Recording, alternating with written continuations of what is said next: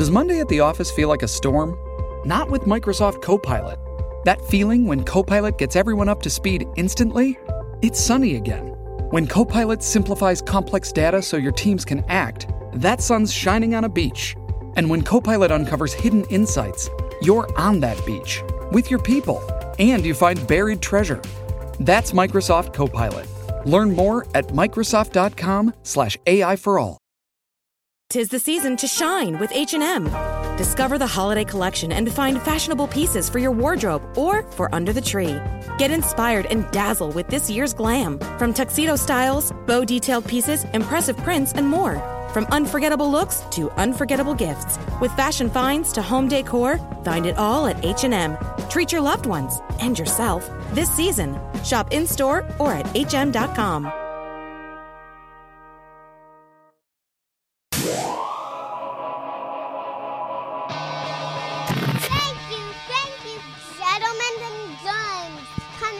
Hey guys, brand new podcast. Uh, I'm here with my wife LeeAnn, who just eat finished eating some fried chicken. Oh, it was so good. We bought uh, $150 worth of fried chicken the other day. We didn't. I did. But it was a bunch of people here, and everyone just had one piece. There were six people here. Georgia and I, no, there were not six, people. there were wait, 11 wait. total. Four, five, six, seven, eight, nine. Oh yeah, there were eleven people. Yeah, I know. And so Georgia and I planned it so everyone got three pieces of fried chicken, Okay. and everyone just go, took one. Well, I know one person ate three biscuits. Who? One of my Girl Scout troop leaders, who shall re- remain nameless. Oh, but they know who the fuck they are. They do know who they are. Three biscuits. I watched it myself. Today's podcast is absolutely fucking fascinating. I think Halston, uh, is it safe to say that this is one of the most interesting podcasts you've ever gotten to listen to? It's crazy. It's fucking insane. It is. Uh, I was in Birmingham, Alabama, and I was uh, with Dave Williamson. Dave is a fantastic. He's been on the podcast. He's coming up on the podcast this month. We did a live podcast. Me, him, and do you remember who else is on that podcast? I know Erin uh, from the Improv's on the podcast. Oh, yeah? yeah. She talks a lot about comics. And Does she? It's a really fucking. I good bet one. that's a good one. That's a really good one. It's going to be a good. I bet a lot of comics listen to it. Um, but but anyway, I was sitting with Dave William, Dave Williamson in uh, in Birmingham, Birmingham? Alabama, and he, we were talking about great stories and great storytellers. And sometimes when people go on, this is not happening, and try too hard, and and so when people go on and with not a great story, but a bit they're working on, and you can sniff it out. And he was like, "Dude, have you heard Jessa Reed's story?" And I go, "No." And he goes, uh, "She drank her own piss to get high." Oh, why? That's the story. You gotta listen to the Wait, podcast. what? She talks about it on the podcast, and it is fucking amazing. That's disgusting. It is fucking amazing. what drug do you do that makes you high through pee? I will tell you, uh, crystal meth. But I will tell you, she. By the way, that is the. Oh my That is God. the tip of the iceberg on this podcast. She is obviously she is clean. She's a mother of three. She's an awesome comedian who's out in L.A. and is blowing up. And I am so lucky to have found her first in the podcast world because, ladies and gentlemen, this is a new. This is the new Miss Pat. This is the new like, oh, you want to get real, motherfucker? Let's get real. Do you remember when you listen to Miss Pat? She's like, I go, I'm supposed to ask about your gunshot. And she's like, I got my titty shot off. And you were like, wait, who is this? Yep. There's a point in this podcast where we we didn't take it out, but eight minutes in, Jessa asked us to stop because don't spoil it. Don't spoil it. Don't do it. Eight minutes in. It's only eight minutes. It's so fucking good. So let's get through the po- the sponsors and let you hear this podcast. Tour dates. I am in Cleveland this month. Uh, on Thursday of next week. Next week, Thursday. I'm there Thursday and Friday. Uh, but Thursday is the only play time with tickets available. I'll be hosting Roverfest. And uh, and we got some great podcasts coming out this month. Whitney Cummings is coming out. That was a great. We just just did that podcast, and that's a three hour plus podcast. You're gonna fucking love. Was it really? Zach Bitter. Yeah, there, there's a. a I'm telling you, man. I'm telling you, man. We're hitting out of the park. My back is fucking killing me. It is killing me, I think, due in part to our mattress. And that's why I am going to buy a Leesa mattress when we come back from. We already got one. They give you a mattress so you can see if you like it. This mattress But was. we gave it to Georgia. it was fought over in our house and it landed in Georgia's room. And the other day I was in bed with Georgia and I was like, this is fucking awesome. It's firm yet soft. Yeah. It's cool as fuck. And I sweat during sleep. And that's- profusely. yeah, profusely. Um, Continue to celebrate the 4th of July with a premium foam mattress designed, assembled, and manufactured in the US of A. So fucking comfortable, you'll want to set off fireworks. I'm telling you, no joke, Georgia's got the best room in the house because she also has the Leesa pillow. She has a Leesa The pillow. Leesa too, pillow and yeah. the Leesa mattress. This kid wakes up She's in a, a great brat. mood Spoiled rotten. every fucking day. Ila does not have a Leesa mattress, and we call her the bad wolf. I don't know that she that would matter. Really? Nope. But I've I've been sleeping with Georgia because you've been snoring so badly, and I have to say her mattress is far more comfortable than ours. To design a better mattress, Leesa leveraged 30 years of experience and hundreds of hours of testing, science testing that is, to develop the perfect mattress for all body shapes.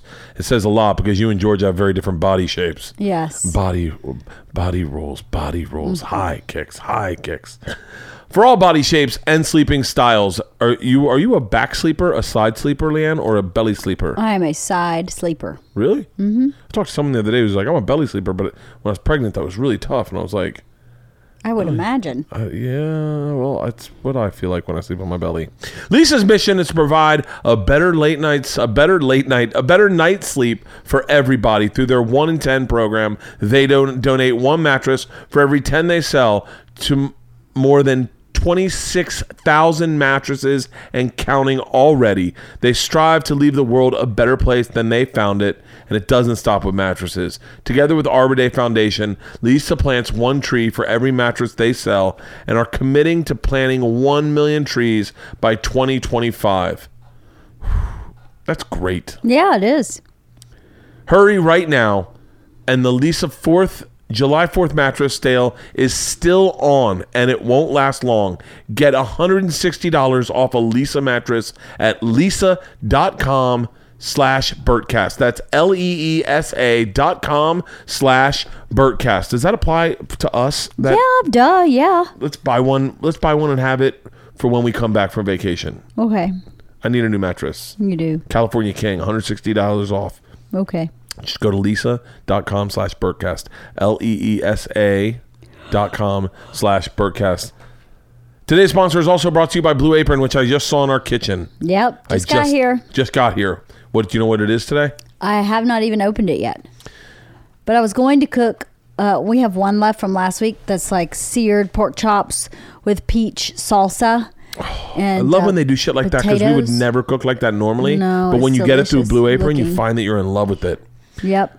Blue Apron delivers farm fresh ingredients step by step to your door. Their mission to make incredible home cooking accessible to everyone. And by everyone, that means you, you ham and egger. They want you to make great fucking meals. They do this by supporting a more sustainable food system and setting the highest standards for ingredients and building a community of home chefs. I will tell you this right now.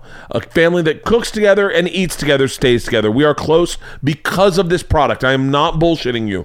Every night the family sits down for dinner. And even when we don't have a blue apron, we now all sit down. You know, it's so funny. We didn't do that last night. No. We all it went to different places of the house because it wasn't a blue apron. Yeah. So in a weird way, when we have a blue apron set up, it's almost that's almost the only time we sit together as a family because uh, the girls will come in and go, "What is this, mom? Should I put the sauce on it?" The burgers we made the other day. Oh, they were really good. They offer three plans. The two person plan that serves two people. That's why they call it the two person plan. Choosing from eight new recipes per week, receiving either two or three recipes any week. The family meal plan that serves four people, choosing from four new recipes per week with the choice of receiving either two, three, four recipes any week. And the wine meal plan, Liam, which I might get myself into tonight. What?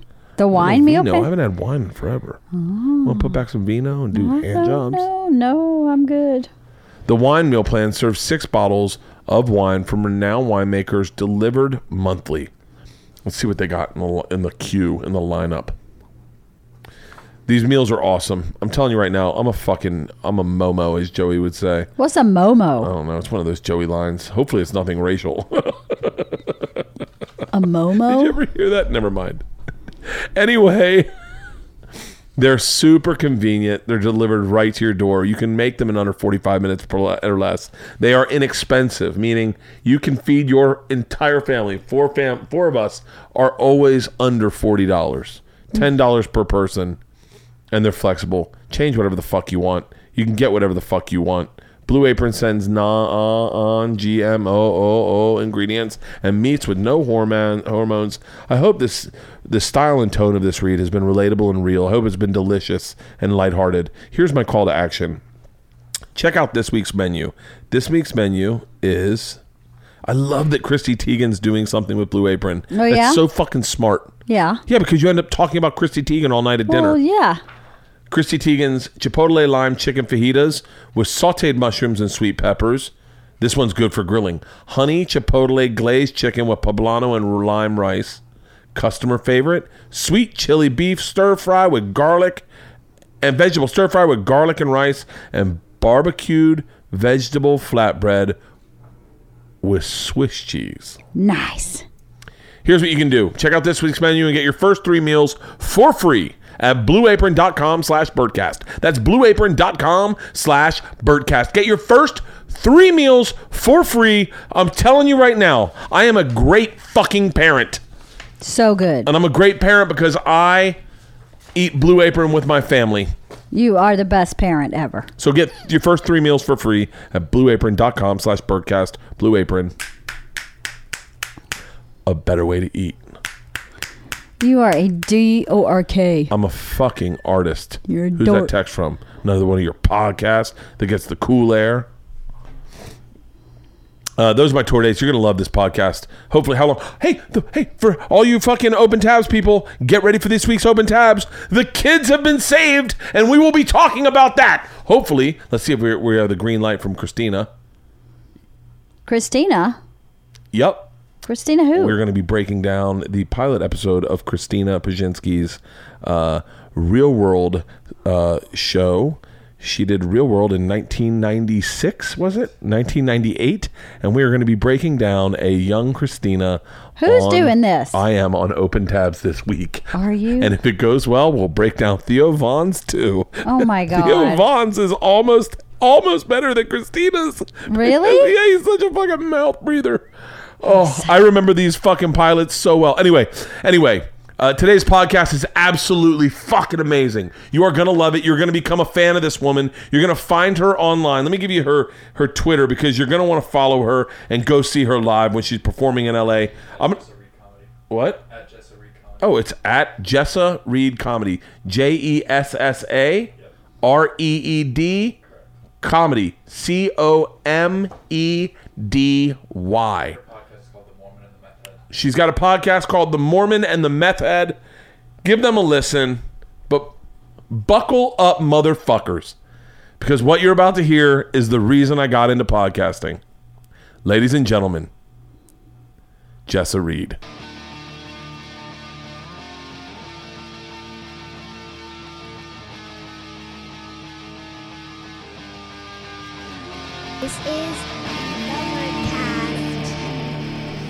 Um, yeah, DIY Networks built it for me uh, a few years ago. It's probably the best thing that ever happened in my career.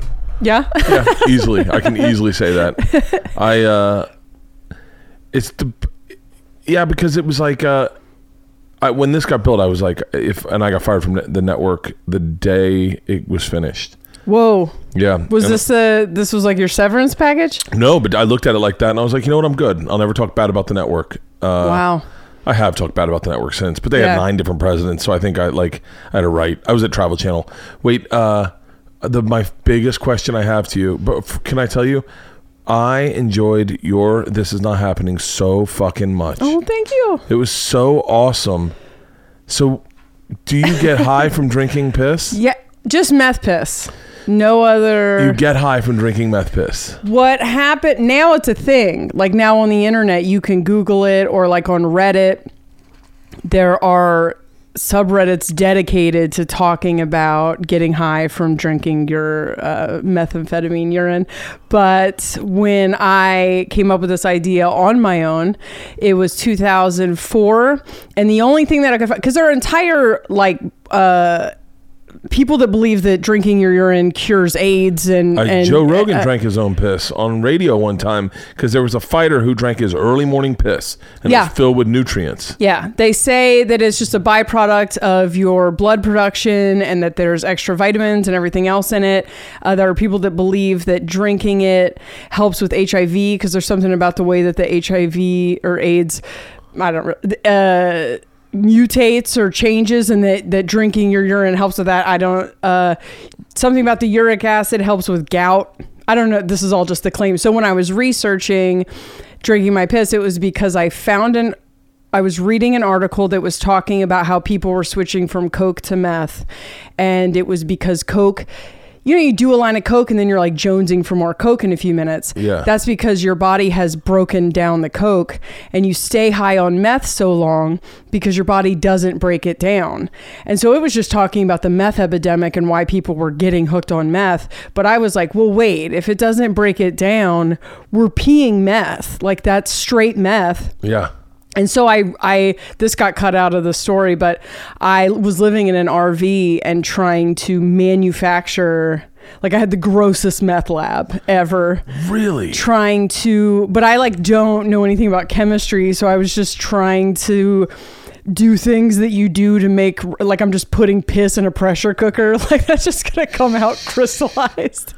it comes you, out like a would fruit think roll you would think really that gross. if you did like the old school science experiments, you would just you could put it in a beaker into like one of those things. Yeah, like I should have just put a string in it and put it in the window and made some rock candy or something. Yeah, I didn't have any. I was very impatient. I wanted it to be meth to your like like pee to meth today because I need meth.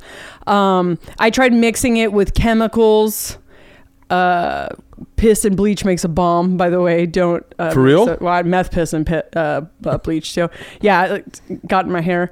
Um, Cut in your hair. yeah, it's like uh, f- foamed up real fast.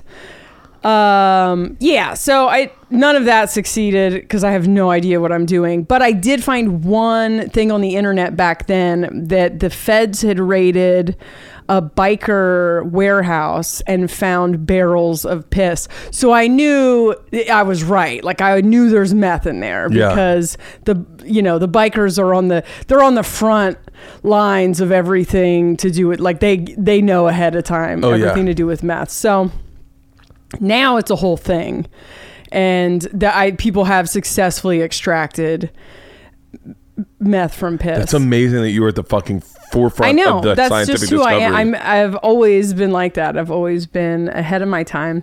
So when I drank it though, because I finally was just like, I'm just going to drink it. and uh, I just have to. I, I- have to know if this hypothesis Yeah. is um, accurate. It was. De- it was so accurate. It was a different high though. It's a completely. It was like psychedelic, very psychedelic. Really? Almost DMT. I guess the experience I had was very similar to DMT. So I was already had I'd already had a near death experience and spent most of my time. I'm just gonna blurt out a lot of I stuff. tell that me you're gonna be everything. like- I am so fucked. I went. I like so time, so many times you watch those. This is not happening, and you go, you go. Uh, I, this guy's really stretching for 13 minutes. Yeah.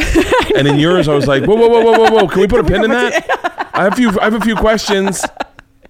every every time I talk, people are like, "What? Did we?" Okay, can we go back to that? Um, so in 2000, I had a near death experience.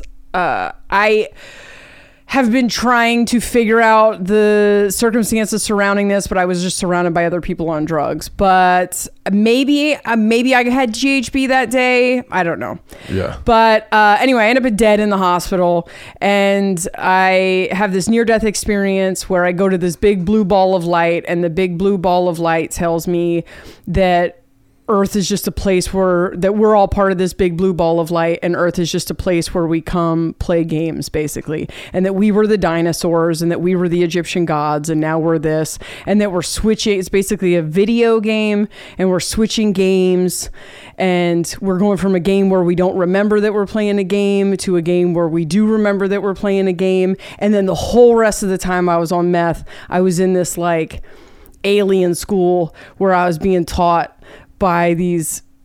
I'm sure it was meth induced schizophrenia, but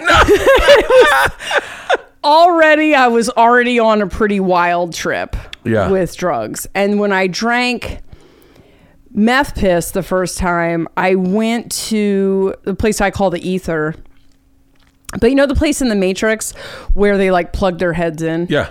Where we're real or whatever. Yeah. And I went there and I like talk to everybody where we are real and had this super transcendental experience. And then after that, for the remainder of my addiction, which was not very long, I was just addicted to meth piss because it's so different than like I was just eating meth so that I could d- drink my This is like, this is the most insane story I've ever heard in my life. And I would say I'm a, I'm a notable like I have some like today I was like oh I have a good story I forgot to tell and uh, none of them will match up with this because you don't look like that person at I all. know. Yeah, that's a that's the yeah. And I have a I have a, a lot. So wait, how did like? Do you think you were always predisposed to doing drugs? I think so. When I I'm, I'm gonna have to stop for one second. Is that okay? Yeah, sure. I forgot to glue my teeth in. You forgot to glue your teeth in? No, let's not stop at all. Are you fucking kidding me? Did you wait? Hold on. Did you really just say that? Oh my god. Oh my god. Yeah. We'll edit this part in the video, but we're leaving this audio part. Are you fucking kidding me? This is fucking fascinating. So wait. That happens all the time on the podcast. So right? wait, so wait, so wait, hold on, hold on, hold on, hold on, hold on, hold on. So, do, do, do you lost your teeth doing meth? Mm. Here's what happened. I already had something called soft teeth. They weren't great to start. I have bad teeth. I have really bad teeth. My daughters have bad teeth. So I had bad teeth as a kid. I had my first kid when I was 17, and uh, they just oh, I got knocked up by a pastor's kid. Had to get married when I was 16. It's a big okay. That's a different one. Uh, Hey, hey, will you write some of these down? This is, I know what my fans are thinking, and they're going, this is Miss Pat level. Like, this is next fucking level. Um, okay. So when my teeth started to fall apart, I we broke into a dentist's office and me and a bunch of tweakers. Hold on. I don't think I've, I've, ne- I've, I've never oh, seen, of mouth sounds on your I've never seen dentures in real life. Oh, really? I've never, I, I've seen my grant, my, my, what is that? A mint. Oh, oh. so we used to put denture cream on our lips because our we were put stuff in each other's mouths when we passed out. So one of the safeguards was to put denture cream on your lips and then glue your lips together and go to sleep. Oh, that's hilarious. I wish Yeah. it worked that good. All right. So we broke into a dentist's office, and everyone else is looking for like the nitrous and stuff, which is like in a shed in the Yeah. back. And I just stole amalgam and tools, and I would fashion, taught myself how to mix it, and then would fashion like a bridge so that if you were up close, it looked gnarly. But if you were far, like if you were sitting this far away, it looked like I had a full grill. I would like carve teeth, but but every time it would start to deteriorate and come out, it would just take more of the actual teeth with it. Oh, really? So then when those would get, then they would be like exposed nerves and abscesses and stuff. And so I just oh sawed them down and cut open my gums. and uh, so that everything could, yeah. So anyway, when you I go to get, fucking fascinating. so wait, so wait, so wait, so wait. When, when? Okay, hang on one second. Let's go. Okay, let's back. let's back up. Let's back up for a second. So, uh, knocked up at seventeen. 16, okay, so uh, my mom is a drug addict. Your mom's a drug addict. My mom was a drug addict. My mom was a was a tweaker also. Parents together. No, my dad lived in Delaware. My mom lived in Portland. So I spent my whole life moving back and forth. Okay. And I uh, at 15 wanted to smoke pot, so I moved back to where my mom was. I'd been in and out of mental institutions, had Really? a rough rough childhood, uh, a lot of stuff to process. Eating disorder. Uh, binging, not purging. I got that one too. Never had that follow through. Yeah. Uh, got hypnotized to to to get over that in my 30s. Um, I Go out to Portland. Start. Smoking. go out to Portland, start smoking weed. Never, just never go. I had gotten expelled from ninth grade, and then uh, enrolled myself in tenth grade. My mom was too fucked up to like. What was your mom? Was your mom meth? Yeah, crank real? back then. Yeah, Yeah. Real high and i swore i would never do it because of that. Like i was like i'll never do that drug. My motive to get fucked up though was not like a lot of addicts it's about like escaping pain or stuff. I've never obviously from the teeth story been afraid of pain. Yeah. i did from early childhood feel like disillusioned i guess like uh i felt like the i've never seen the truman show but i what that movie i think is about like i just felt like oh this isn't it though. You're all pretending or like there's a curtain somewhere. Yeah. this is not it. Like this can't be it. And i felt dropped off here. And um drugs I, I was looking for the curtain. And the first time I did meth was an accident. I was looking for the curtain. I got involved with Christianity looking for the curtain. So, So had you done pot and done other stuff too, and then yeah, I started I did I started drinking and smoking pot at 15. I was allowed to smoke pot in my in my house. Like my mom let me smoke pot. I smoked pot with my mom. I never went to to 10th grade. I pretend I went every day at, to there and did acid. I just did acid all day every day for the first couple months. And then um I got I kept getting picked up by the cops because I would run away from home. And then my mom stopped telling on me for running away from home because they said they were going to lock me up. And so I got picked up one more time after passing out in a mud puddle. They said I said I was trying to kill myself. They put me in a mental hospital, my like fifth mental hospital visit. And uh, she lost custody of me somehow. Something in the CPS could tell she was high, something. She lost custody of me. So I had to live with my grandmother who went to church in Portland, in Portland. And was a- that's that's when you found Jesus. yeah, that's when I found Jesus. I was real into that until I found the pastor's son. And then I was like, all right. I mean, Jesus will be here after I fuck this dude, though, right? so, flash forward six months later, I get knocked up by the pastor's son after like a two week acid bender. We had this theory where if you uh, just take another hit after right after you've peaked like how long can you ride that and you can ride that until your boyfriend takes off with your best friend in spokane and then you'll be drinking milk in your bathroom crying. So then we get married. That's a shit show. You're 17. I'm 17. We get married at 16. She's born at 17, and I'm uh, born again Christian. I go balls to the wall with that shit. I'm in the Really? ministry for like four years, but they really lean heavy on that, like women submitting. I don't Yeah. know if you could tell that that's probably not. That's not my- you. That's not you. that's Yeah. probably- who shaves their own teeth out of of their life mouth. experience. I'm pretty good at a lot of stuff. That- that's not one of That's the things definitely that I'm not it. I'm like, all right, well, we're just going to base this on him having a dick and disregard the fact that he's a fucking idiot. Which is not how you submit. Uh, so I did that five year stint in Christianity. I left him. I I I moved to the East Coast, got my shit together. I was like, I had gained a lot of weight. This family was very prejudiced against fat people. So he cheated on me a lot, and it was because I was fat, and then I just had to listen to them. Justified because you're Uh, Yeah, fat. like, That's well, you Yeah. know, you never did anything to lose that weight, and it's like, uh, uh, yeah. So I moved to East Coast, instantly lose all the weight because I don't have a weird family like pointing at it Yeah. and he comes out to get me after a few months you know now he loves me because i'm thin and uh, we moved back to portland and just pet cemetery. Just i don't want to be married to this dude anymore. So i try to catch him cheating.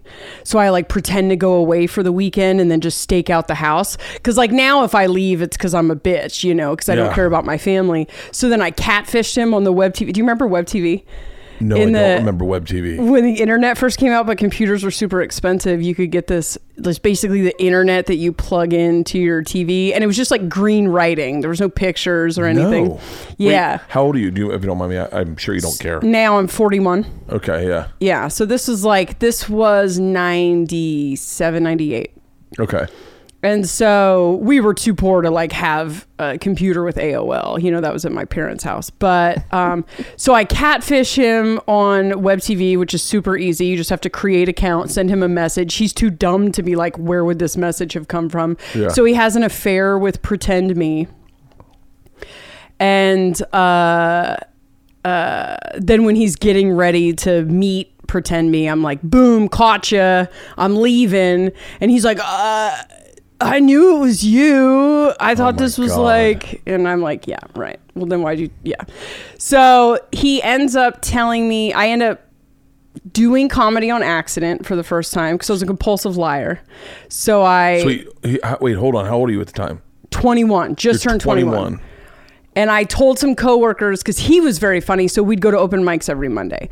And I told Wait, him the pastor's son was funny? he was unbelievably funny. This has been the hardest thing I've had to learn in life is that people have to have one more redeeming quality than making me laugh uh, in order for me to just uh, love them. You know what I mean? Like Yep. they just have to be. Uh, you're talking So- about all my yeah. best friends. I have to stop pouring my soul into people that just make me laugh because they have to have at least one. One. Yeah. He had none other than he was hysterically funny and a huge dick. Um, so really? so I uh, would go to open mics because of him, and he would he was a puss, so he never went up. And then I told my coworkers that I was a, doing comedy. You know, I was like, they're like, "You're being so fun, you're so funny," and I was like, "Yeah, I do stand up at Burbati's Pan," which is how you know that the person doesn't do stand up. Oh, by the way, no, I count that as like that was definitely me too. Yeah. Like I did it once. I'm like, I'm a stand-up comedian, and they're like, you make your living that way, and like pretty much. Yeah. Considering I don't have any money, and that's how I get free drinks. Yeah, yeah, I know what you're talking about. Yep. I still get paid the same. Uh, so they uh, showed up to support me, and I had to get on stage. And I had no intentions of ever. I love to stand up. I never would have thought I could do it. So I get hammered. I get up. I crush. And then afterwards, some dude is like, "Hey, we need a token female for this comedy." This is the '90s. They didn't try to hide the sexism back then. Oh, they still don't Yeah. now. By the way, God, we need a chick. We can't find one. Uh, to my face was like, we need a token female. So that was Friday night. So I did an open mic Monday, one Tuesday, Friday night did the preliminaries, and Holy then did that three weeks in a row. On the third week, I won the comedy contest, and it was paid gigs. So I was a professional comedian by my tenth time on stage. Shit. So it's like uh triple gigs, like like Yeah. like one nighters and stuff. But I had a car and I I was a slut, so all the headliners took me and like Yeah. covered my time because I still only had the 15 minutes I wrote for the contest. And I, uh, I would just so then the night of the the finals that I beat all the the local comics Yeah. um we got home and he said okay well that was cute but like no wife of mine is going to be a stand-up comedian and i was like deal want the cat uh, Want the cat? Wait. So what's happening with your kid at the time? she is like four and uh you know being taken care of Yeah. uh i was not a good mom I'm not a d- good dad now. i'm not yeah i'm better but uh not just you know not i'm not nurturing or anything so uh i just we just did an episode on our podcast called detachment parenting because that is my uh i was just like i don't i mean i'm sure they'll be fine oh, I'm I'm I uh, am I've worked uh, all day today. I will now. I'm doing another podcast after this, and then I go and do a spot tonight, and I come home, and I didn't know that my daughters leave for camp for a week tomorrow. Oh, shit. So like the day I'm supposed to spend time with them, Yeah. I've been fucking lined up for work, and I just had a long conversation with my wife about it. About I operate in chaos, and I can't function unless I fucking am overwhelmed. And Yes, I'm the same. How old are How old are your daughters? I don't know. You can find out after camp. Yeah, yeah, yeah. So so wait, so so you he you and him split up because you do comedy Yeah. and you do it well. Yep. And you can now do it and he's like then I want a divorce. Yeah, and I was like perfect because I was trying to get out of it anyway. Yeah. You know, I just needed him to do something. I needed him to be the scumbag. You know, not 2018. Jessica would just be like, I don't like this. I'm not doing it anymore. But uh, back then, I felt like I didn't want to be the bad guy. It's every breakup I've ever had. Yeah, so I he was- delivered. Yeah. He delivered. I it was perfect. And then I did stand up. I was on the road three weeks out of the month for like almost a year or a little Oh over a year. God. And then I asked, uh, I was getting so drunk. Do you remember back when you just got unlimited drinks? You probably Yeah. maybe still get unlimited, but like, I definitely still get unlimited drinks. yeah, But yeah. But it used to just be at, like one nighters at shitty bars. It was just unlimited free drinks. oh yeah. And so I'm 21. I remember the first time they said you need to pay for drinks. I went, Are you being serious? And they were like, "Oh yeah, you need to pay for it." By the way, my wife told me today that microphone smells, so I apologize if it No, does. no, I just keep thinking I spit on it. But Oh, don't worry about spitting on it. My wife glitter. every time. You, Who did you just have on? And I was like, I sat at that microphone. But yeah, I, I I remember when they first asked, asked me to pay for drinks, and I was like, "You're joking, right?" Like that's why we got into the gig. Yeah, No- exactly. yeah, I thought you were I'm not here for the money. That's for sure. You're not going to offer me weed in a second? Like, wait, okay. So yeah, I I remember that.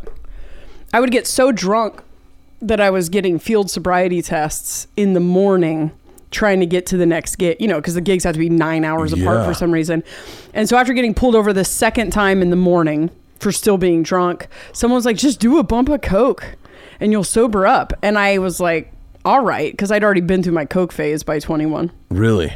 yeah, I had a uh, rough go at with Coke for uh, I don't know six months or something when I was twenty, and then I was like, I can't afford this habit. So I asked a bartender after a gig in Butte, Montana, for a line of white, which does not mean Coke in Butte, Montana. and I did this giant rail because I thought it was Coke and I was kind of showing off and I it was like a half team like it was a lot. And then when I stood back up, they're both looking at me like, "What the fuck?" And then my head caught on fire, and then I was just addicted to meth after that. Immediately. that. Immediately, Immediately. I was like, "Oh, there's a curtain." Oh, I'm gonna find the curtain. Like I just, I felt like I had been vibrating at a different frequency than the rest of the world my whole life, and uh, m- meth made the world go the same speed as my mind. That is such an interesting statement. Um, I had on. I hope I do not fuck up who I had on. Was it Mike Lawrence? No. Who was it? who was it that's writing for? Um, who's writing for Michelle Wolf now? That came in with the beard and he was like, "I just fell off the wagon." Oh yeah. Um, It's not Mike Lawrence. I'm fucking. It's uh, it's Da- Dan Saint Germain. Yeah yeah Oh, Dan okay. Saint Germain came in and he had just fallen off the wagon, and I was like, and I always say, 'cause I have a hard time when I when I don't drink.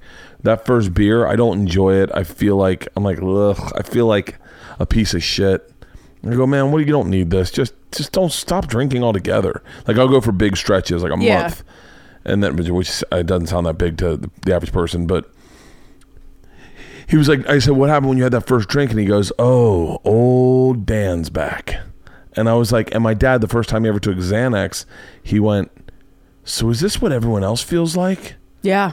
Like, and it's such an interesting, it's such an interesting feeling because you go, oh, now I'm home. Yes, exactly. Oh, that's a perfect description. Yeah, like, and but I, I think I feel like that. I don't know if I feel like that. I don't know. I think when I stop drinking for like two days, then I feel like that. Yeah. Like when, like I drank a little bit last night. I won't drink tonight. I won't drink tomorrow night. And Thursday morning, right before I get on the plane, I'll feel like that, and then I'll drink on the plane. Yeah. I'll go, oh, this is what it feels like. Everything caught up to speed. We're not nervous anymore. We can work at the normal pace. And then I'll start drinking again and I'll have a fucking bender weekend and I'll come home and but yeah, I know that feeling. I not to steal your thunder about the first time you tried meth, but that is a fascinating analogy. Yeah. Yeah, that is uh I never really thought of uh No, but when you said like the, the world's Yeah. now vibrating at the same level I'm vibrating at. Yeah. I do like I was desperately looking for something. And a lot of like when I first got into Christianity the first time before meeting the pastor's son, I uh, had been doing acid all day and it was the end of the day and I ended up at this slumber party with them and they were like like doing that thing where you like pray, slaying each other in the spirit, praying and going down and stuff. And I did it and it happened and I was like, "Oh, okay, this is a supernatural experience. Like I'll this is it. I'll do Yeah. this." And then the f- the further you get into any religion, they just suck all the power out of it. Yeah. And so I had repeated experiences where I thought I was tapping into something bigger than myself and then just having it crushed by uh, man and their bullshit.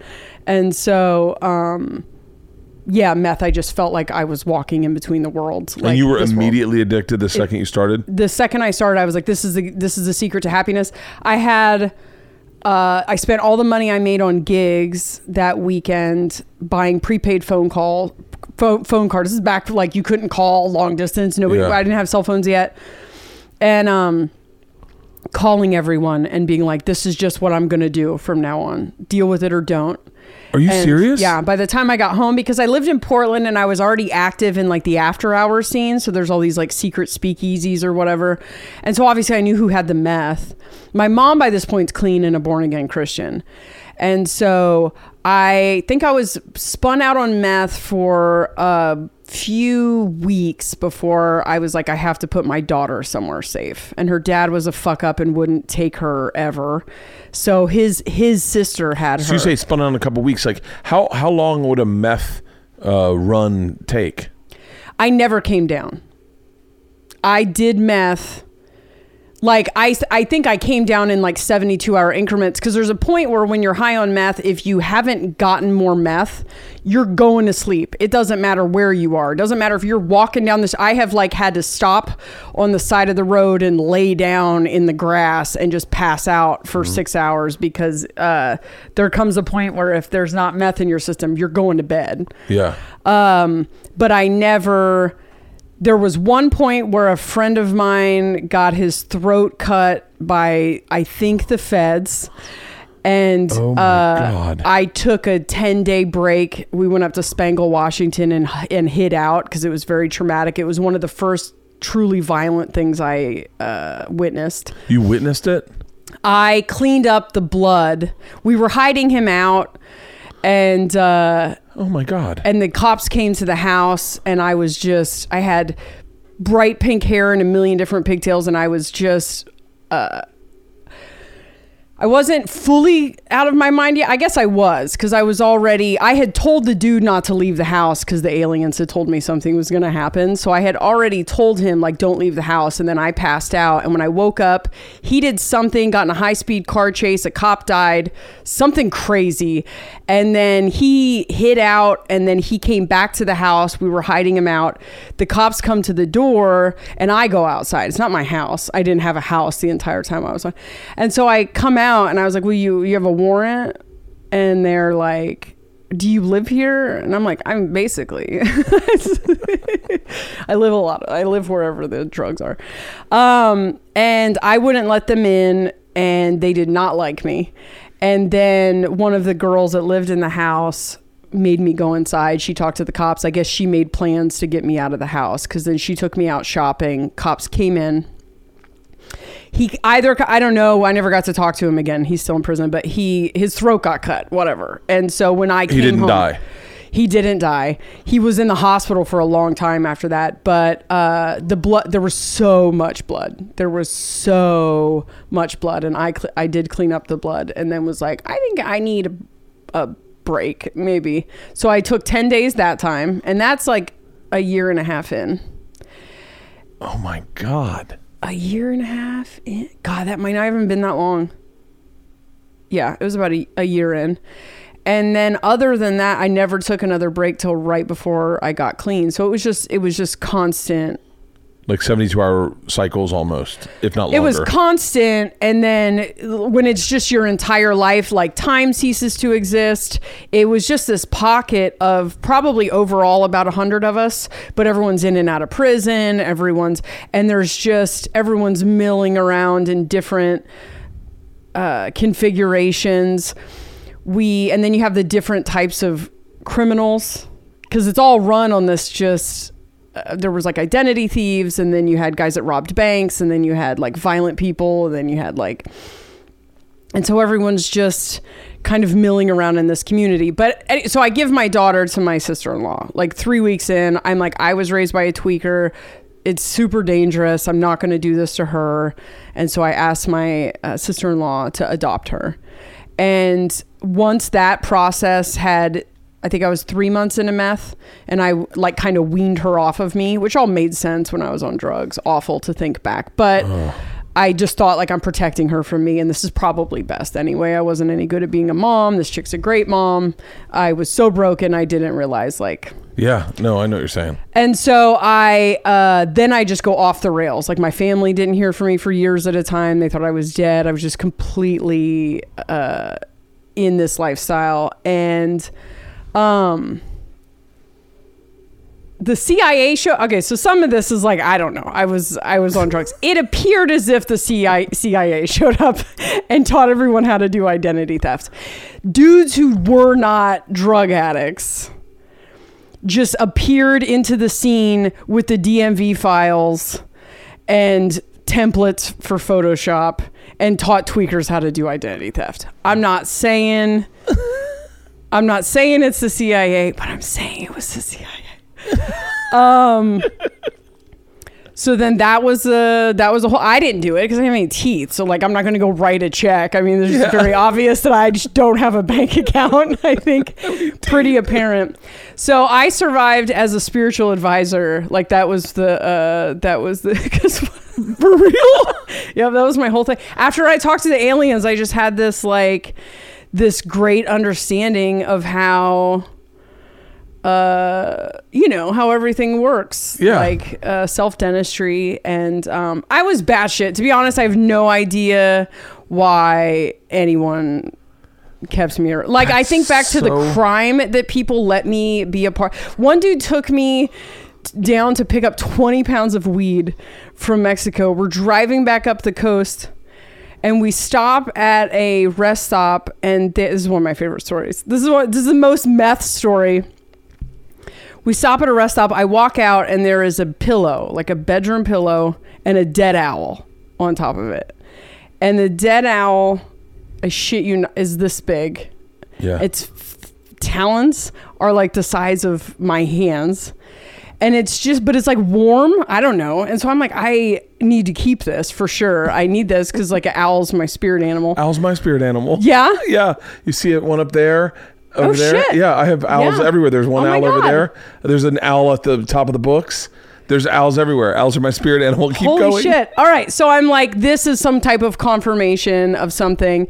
And so I go, I come walking back to the car with an owl underneath my arm and a pillow in my hand. And I just remember, like, now when I look back at everyone involved in this story and just think, like, how it must have been from their point of view. Yeah. Because you can see him squinting at me because his brain can't, his brain's not like, oh, she has an owl. Yeah. You know, he's just like, what is she carrying? And as I walk up, I'm just, I was so nuts that I was just like, it's an owl. It's my spirit animal. It seems kind of dead, but it's warm. Do they like hibernate? And he's like, you're not putting that in my car. You're not putting a maybe alive owl. Maybe alive. Look at the size of its claws. We're gonna get mauled to death. And I was like, no, no, I got this. And so I put it inside the pillowcase and tie it off, like as if that's gonna save us if this fucking thing wakes up. And he's like. Okay, Jessa, if this owl wakes up and kills us, like starts mauling us, and we have 20 pounds of marijuana in the trunk of this car, we cannot have this owl. And I was like, I'm going to bring it back to life with meth. Because at the time, I believed that meth was sent to wake us up out of the video game and Yeah. that it could do everything. I thought that if you gave meth dead people they would come back to life. Like i had a, a like i was very pro meth.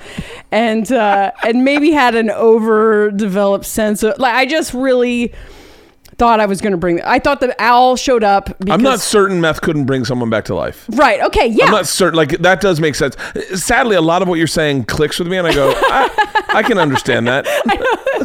uh, i think i feed off of people thinking i'm nuts and i keep looking over at you and you're like no no that's, And no, and that's owl's my spirit. yeah. This this whole room's covered in fucking owls. all right do you but so like you uh If I found a an owl- freshly dead owl I definitely could come back to life with meth I could, I could, you could, I could see that.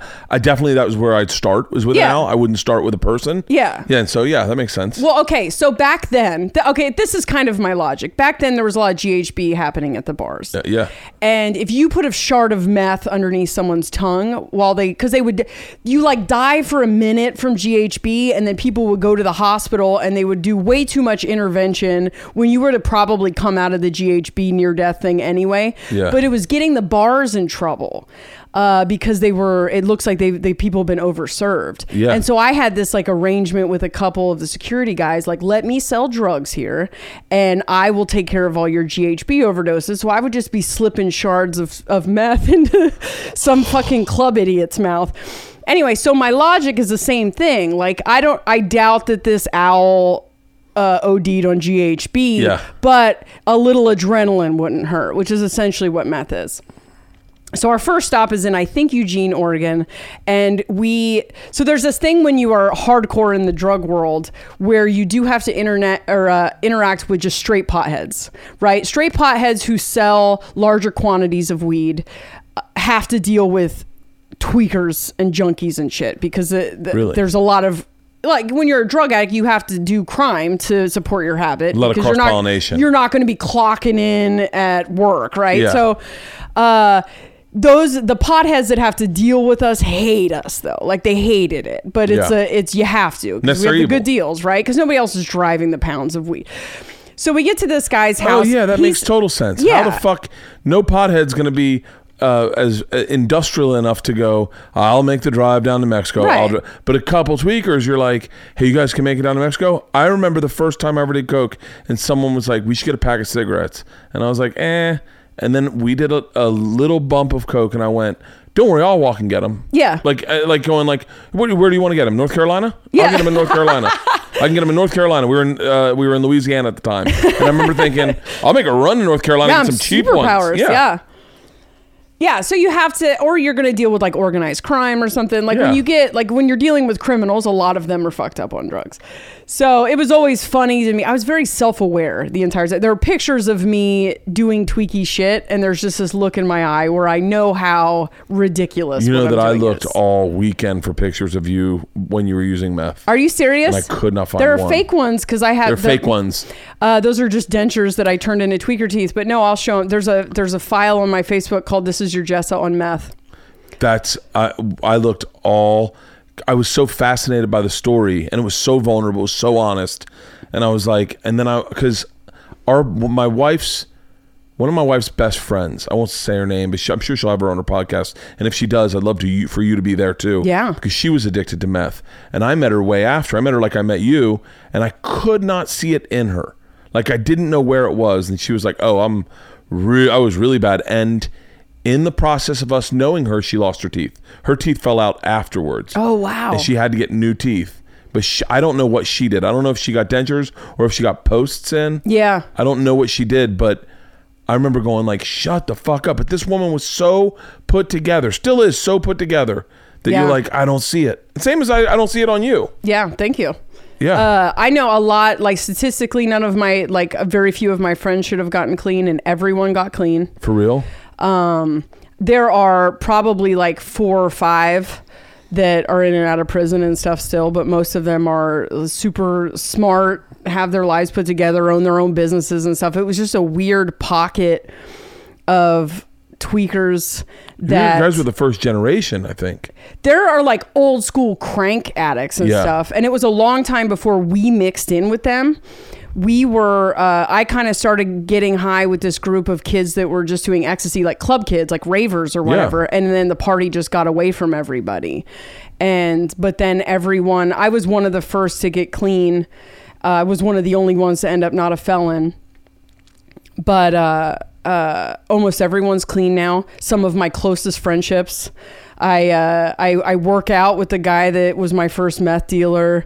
Really? Uh, yeah, I just. Uh, yeah, lots of of really close friendships, and I don't remember a ton of it. Like there, the owl story I had completely forgotten until someone brought it up, and then I so I want to do at some point just like a comedy special that's just me at a table with everyone I did meth with, while they remind me of all of the uh because I was be. in I was not oh so the the owl guy we walk into this 40 year old 40 year old pothead's house at it's probably uh, 11 o'clock at night uh might have been later he's tired it's uh just a dorky pothead man cave in his garage right and you could tell he's already just wishes that he never had to talk to tweakers Yeah. and uh my friend Mike sits down and they're doing the exchange. I take one hit off the meth pipe, which he's already uncomfortable with, and I'm like, I gotta go get the owl. and oh, because the whole way we're driving there, every time we hit a bumper, there's a sound like Mike's turning around, like, oh my God, you know, Yeah. because he thinks he's about to get mauled at any minute by this owl. Uh, I'm like, I gotta go get the owl. And we're sitting across the room on opposite couches, and then the pothead is in the middle And Mike's like, do not, do not go get that owl. and then you can see this dude's still telling this story for sure. You can, he's ping ponging back and forth between us trying to figure Not out. go get the owl. He's Okay, like, the owl. what does she mean by owl? And then I'm like, I have to get the owl. If I don't try to bring it back to life now, it's going to be too late by the time we get back to Portland. And he was like, Is she talking about a literal? a-" So I get the keys, and Mike is like counting money, and he's like, God damn it, Jessa. And then he just apologizes to the dude, just like, I'm sorry. Uh, but there's nothing he can do about it. You're not stopping me. Yeah. I walk in with a pillowcase. There's an owl talon coming out of the top Oh of it. Oh my. God. And the dude who's just smoked a bowl of weed and is like already probably wigging out, then watches me unpack the owl from the the pillowcase where I. s- Take a huge hit of meth and then CPR it into the owl's mouth.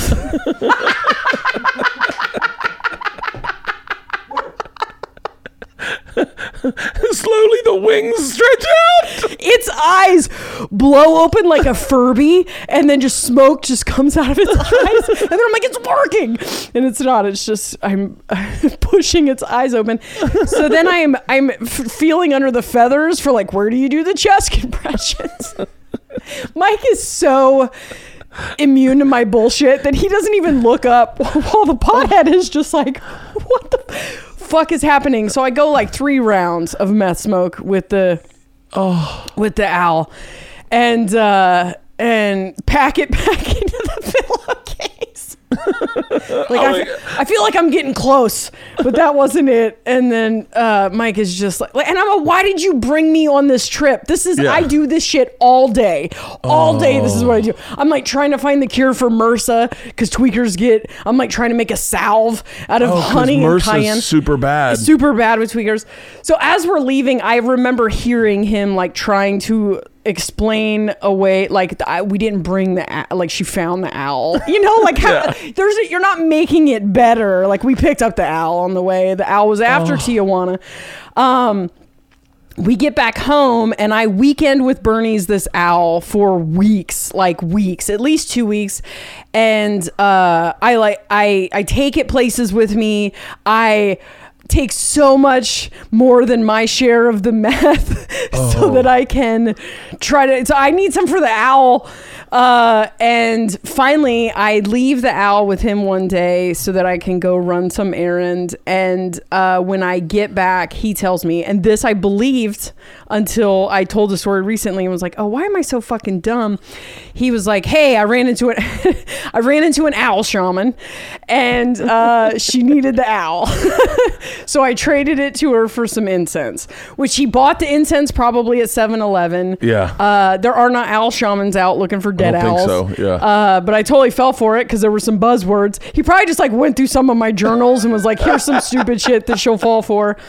And uh, definitely the owl ended up in a dumpster. He was just tired of watching me uh, put his meth into it. So that was just kind of like a Tuesday Oh my for god. me on. on And did you during this time do you have any contact with your daughter? No, I did not. Uh, the last time I saw her was right after her fifth birthday. I did not see her again until she was 12. Really? So wait, were you I got clean when she was 10. I contacted them. And because, like, they didn't want me to disappear. And I didn't admit that I was on drugs. I was just like, I'm a bad mom. You guys should do this. And they were like, uh, come on. Um, and then he, the uh, my sister in law's husband, would like deliver papers.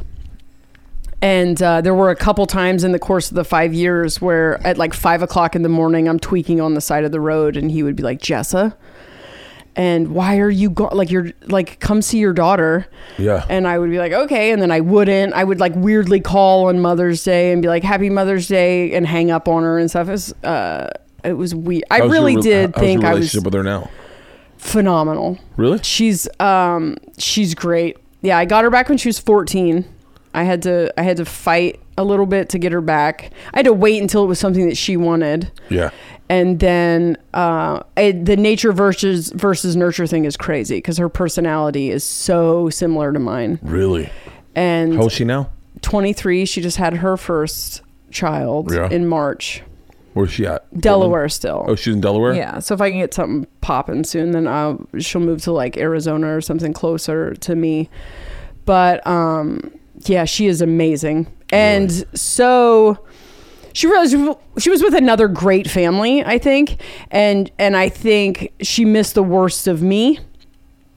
So, but her dad, like her real dad, never got his shit together. And when I got her back, I was married. We just split up, You and, and your, you and your husband. and we uh but that's her dad like that's who raised her Yeah. for the rest and that that that'll be her dad And you had two forever. kids with him. i had two kids with him so How I old have are they?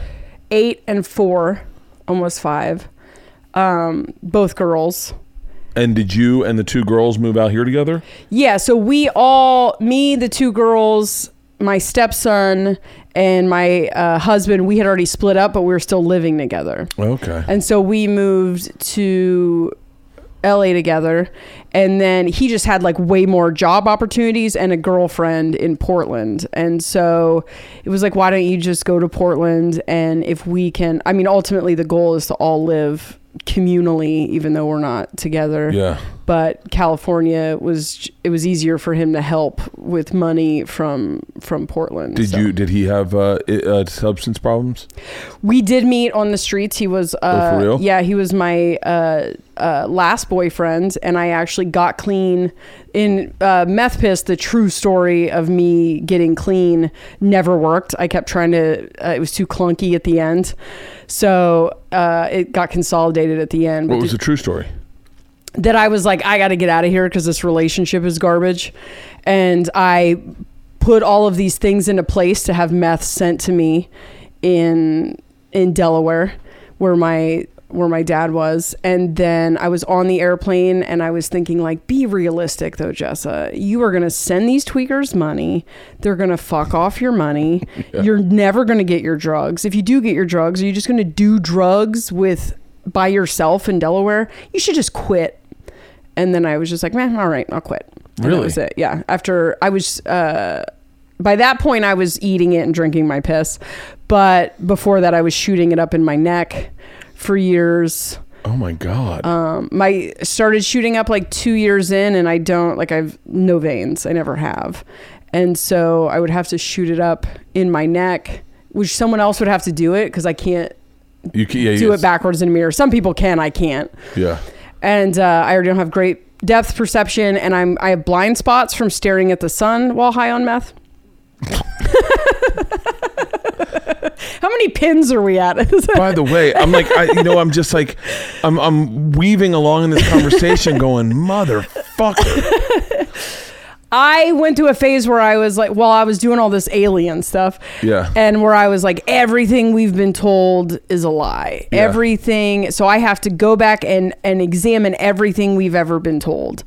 And I was doing a lot of stuff with changing perspectives. And what if, like, I would have loved this flat Earth shit back then. like, I'm, I'm, I do not believe in anything, right? So what if the sun isn't a ball of, of light? What if it is the hole that leads to where we're from? Like, whatever. So, and we don't know that because we never look at it. So I'm going to look at it and I believe that that will cause enlightenment. And so I went down to Pioneer Courthouse Square at noon in the summer and forced myself to stare oh into Oh my the sun God. for four hours. That's meth focus right there. It's so hard. Your body, no, it's- it's one of the hardest. I've had two 10 pound babies at home in my, it, staring at the sun is the, I did that to my teeth. Staring, your body rejects it. Your body is like, no, we are not doing this. So- And I just, this is another thing where I'm like, I would love to have been someone watching me. I just Yeah. wish if cell phones existed back then, I would have just a YouTube channel dedicated to crazy shit that I have done in the in public. Because I'm ho- I'm like clockwork oranging my eyes open oh while God. and like snot's running down my nose. I'm coughing. I'm sneezing. My s- my the the stomach the muscles in my stomach are like cl- like my body is trying to turn into a clamshell to stop me from doing it Oh my gosh. and I persevered because I am strong willed when I am self destroying. Uh, I don't know if I got more enlightened, but I did go completely blind for a couple days. And then as it shrunk, as the blind spot shrunk, there was a phase where I could see your, fa- if I was looking at your eyes, I could see your face, but you had no mouth, which is real creepy when you're high on meth. Uh, Oh, just seeing black spots in people.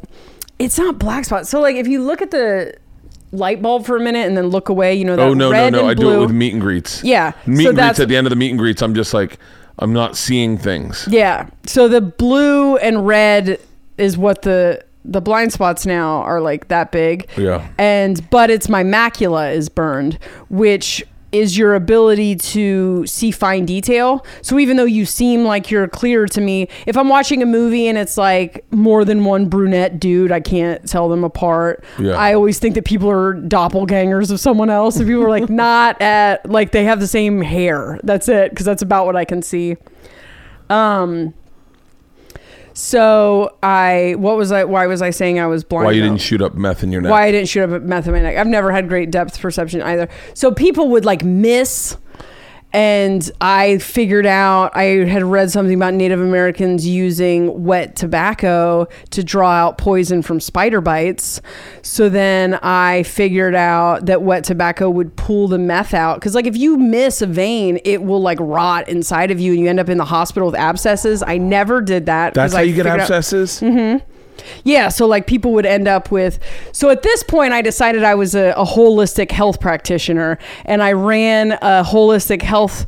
That then that was my hustle. I was a spiritual advisor, but I was also the person that could fix your abscesses, oh that Oh my would work on your God. MRSA. I You spent a lot of you- time. You, were reading. You must have been reading a ton. I read a lot. Yeah, everyone like everyone's tweak. You can t- I you can tell what people's core insecurity is or core motivation is by how they react on meth.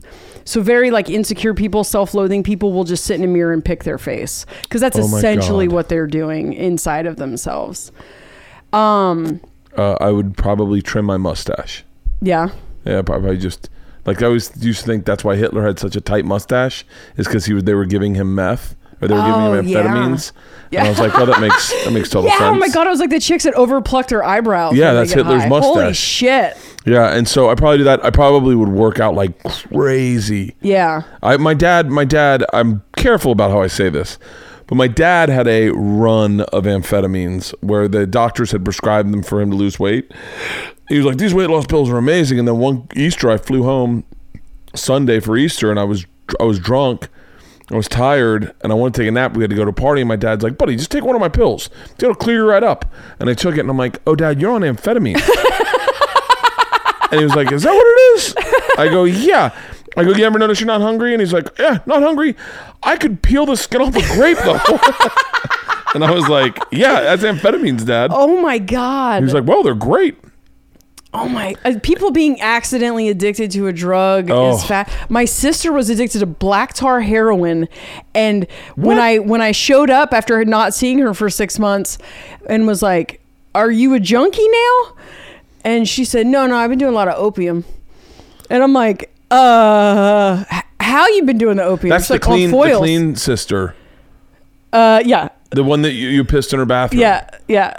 And she was, and how, and how did that yeah, happen? she was just a pothead who was doing uh do just d- doing opium, which I would have tried tried to Yeah. you know because we were taught like our mom was an addict, so we were taught like crack. Crack and uh, heroin; those are life sentences. I never did either of those drugs. I would watch people do crack, and I was like, "Seems like whippets."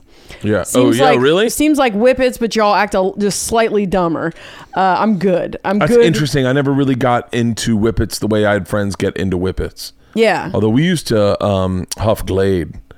Yeah, all that that huff. I had to my little crew at like 15 of wannabe gangsters.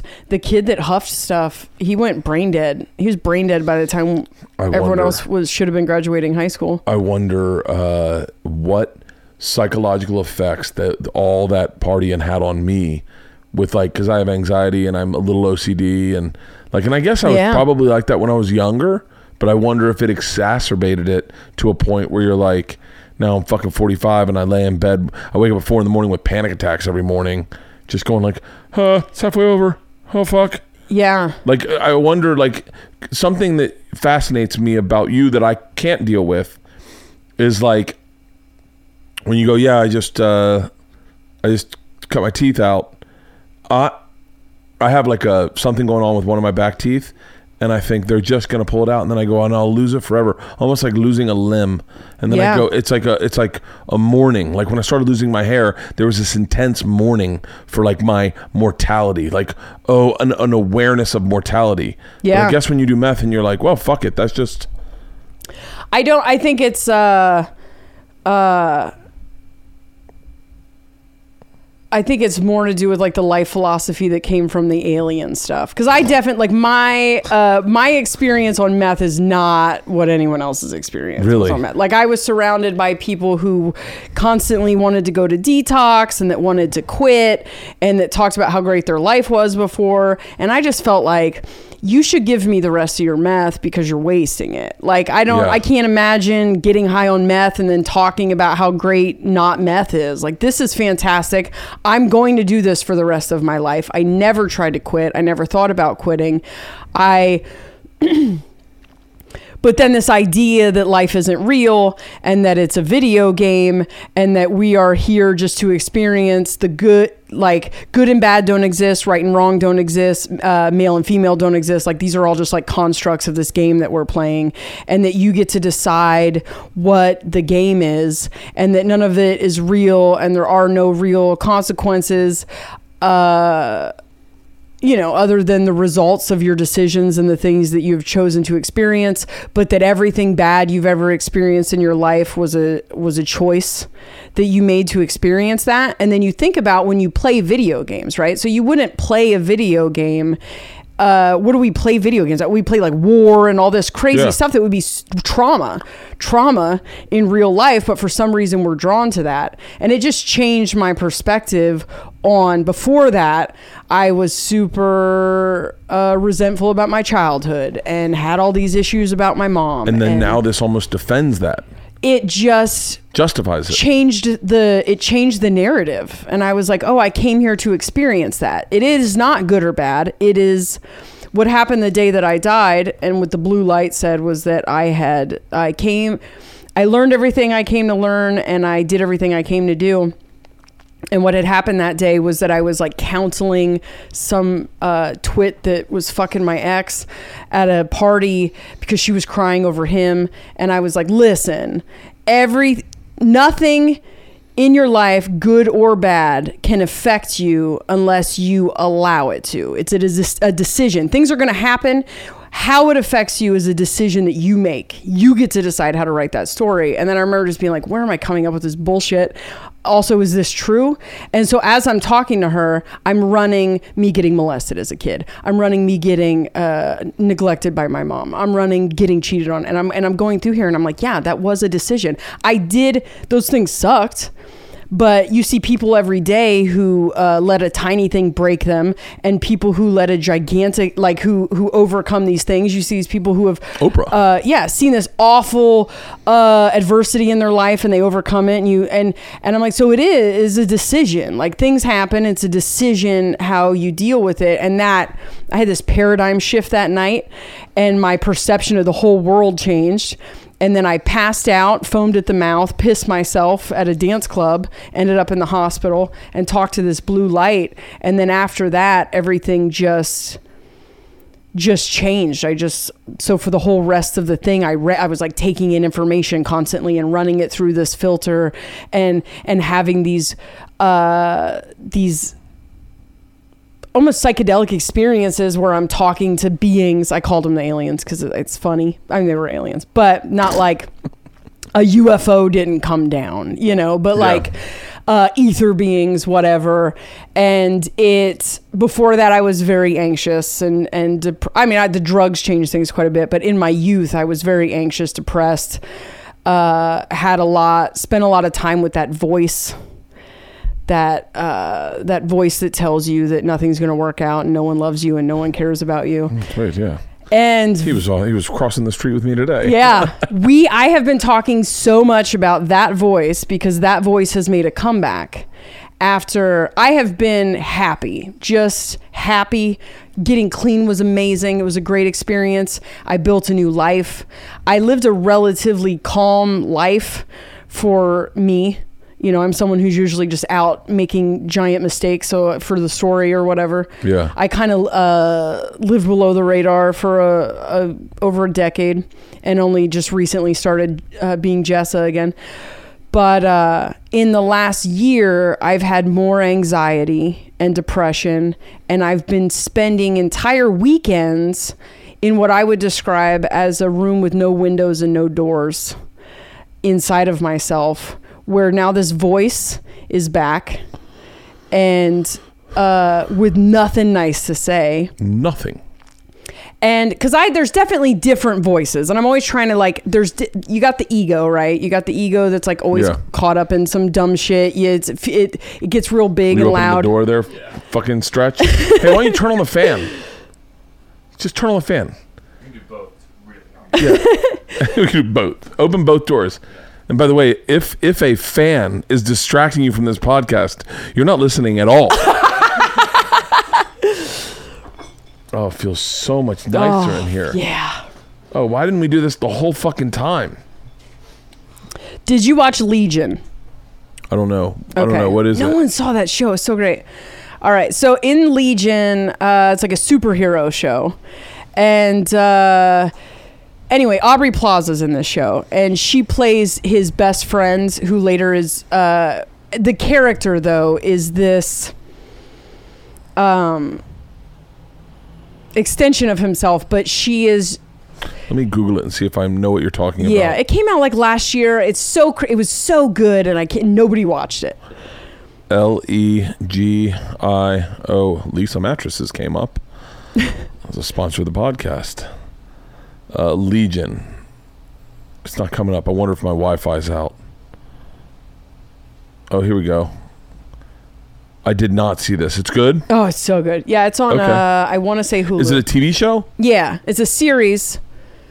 Legion is an American cable television series based on the Marvel char- char- character Legion. It's connected to X Men. The first television is. Let's see what the plot is. They won't tell you who she is anyway, but she, Oh, it's really? just the best example. So He's the a mutant di- diagnosed with schizophrenia at a young age, right? Yeah, it's a great story. Yeah. Um, it's because there's so much, so much like subtext about our relationship with consciousness, which is like what I uh, think about. I've been all day. terrified of schizophrenia my whole life. Yeah. Yeah, because my uncle was schizophrenic, and I and I the I, the couple times that I've gone too far on drugs, Yeah. schizophrenia has kind of taken over a tad bit. Yeah. And I had one instance. I, I think I write it off as a panic attack now, but I had one instance in college where I could not stop hearing people shout at me, and it made me crazy. And I was got in the shower to make it stop, and it wouldn't stop. And I don't know how it stopped. I don't remember how it stopped, but I remember I woke up later and it was over, and I and it fucking shook me where I was like, okay, so that's that- that'll happen every now and then. We got to make sure that doesn't happen. Were they shouting specifically at you or just noise? When I was a kid, I used to have. Um, I, I think they're panic attacks. Now I think they're panic attacks. Uh, When I was a kid, Johnny, I'd watch Johnny Carson every single night. Johnny Carson, and David Letterman, and Johnny Carson would sometimes yell at me. Like he'd be shouting at me at the top of his lungs, and his head would get real small. And I'd be like, "Okay, how do I make this stop?" And then I'd try to wake up my dad and be like, "Dad, I think I'm, hav- I think I'm losing my mind." And he'd be like, "Go to bed. You're not losing your mind. Just go to bed. Close your eyes and go to bed." And I'd get back in bed, and I just, to this day, I haven't had one of those experiences. Kind of. When you talk about that, by the way, I'm sharing way more than I fucking would ever normally share, and I share a lot on this podcast. Yeah. but I don't ever talk about that dark, that windowless room, and I Yeah. and I had it this past weekend, and I've had it a few times. I've had it a few times, and I'm when I'm sweating in a bed, and I'm just like, and I and I don't see a way out of this, and I'm just like. I'm like, I never, I'm not suicidal at all. Never would I ever think about suicide. But you're just like, so how do I right this boat? How do I get out of this place? Yeah. So I don't know how to get out of it. And then my brain will go, Bert, you're smarter than this. You're bigger than this. You can do this. And then I'm like, yeah. And then I'm like, no. And luckily, both times it happened this weekend, I got on stage, and getting on stage got me out of it. And then I was fine. But I've, I know what you're talking Wow. about. I uh I hadn't heard from that voice in so long, and I think I. I thought I beat it, or I think I thought it was synonymous with the ego. I know definitely our thoughts, and this was something I learned while on meth. We think everything that pops in our head is our own thoughts, and that there's just one one stream of consciousness. I think that wherever we truly exist, uh, that there are multiple that there's a the uh, multiple things happening in there and Yeah. it's hard to say that without it sounding crazy but i think Yeah. there's definitely the ego there's what i call the small the small voice and i oh, have that's so funny. Oh, that's so funny. I hope anyone in my crew. I used to have. Uh, uh, I used to have big brain, little brain. really Big brain, little brain. Little brain would woke. There's a perfect example. One time I thought I had uh, face cancer. Long story.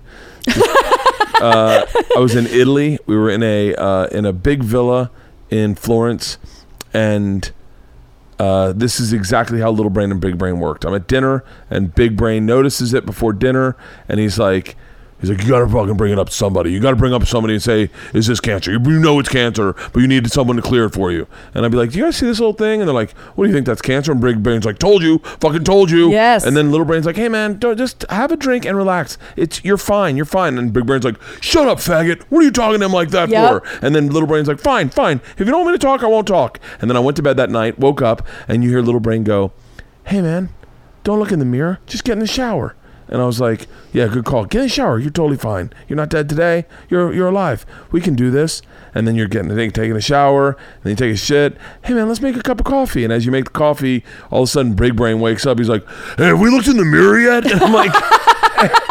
And his little brain's like, oh, why did we wake him up? Why did we wake him up? And big brain's like, wait, how long have you guys been awake? You guys have been awake for how long? You haven't looked in the fucking mirror? Look in the mirror. We're gonna be fine. And then you look in the mirror. And big brain's like, told you it's cancer. But yeah, I had big brain. Wow. brain. Yeah. So you so a lot of people don't know the difference.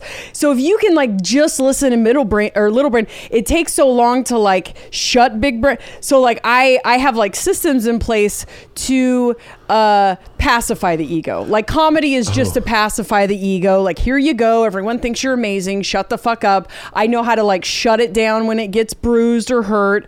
Uh, I don't know how to. I spend I've a lot of doing it time- tw- almost 20 years and I don't know how to. it's uh it's it, it takes um I learned a lot about trying to kill the ego. I wanted to kill the ego, and then I read this great thing from Osho, actually, I think, which is the guy who had that cult, the the Wild Wild Country or whatever.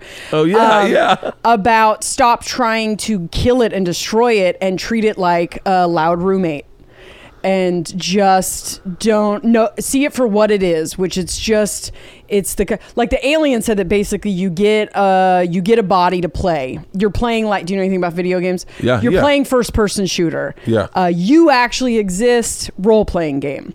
You are strategizing and creating your the little the little brain is up here deciding what you want to experience and creating it, but then you are experiencing it through this physical body and this physical body has an artificial intelligence and that artificial intelligence is the ego.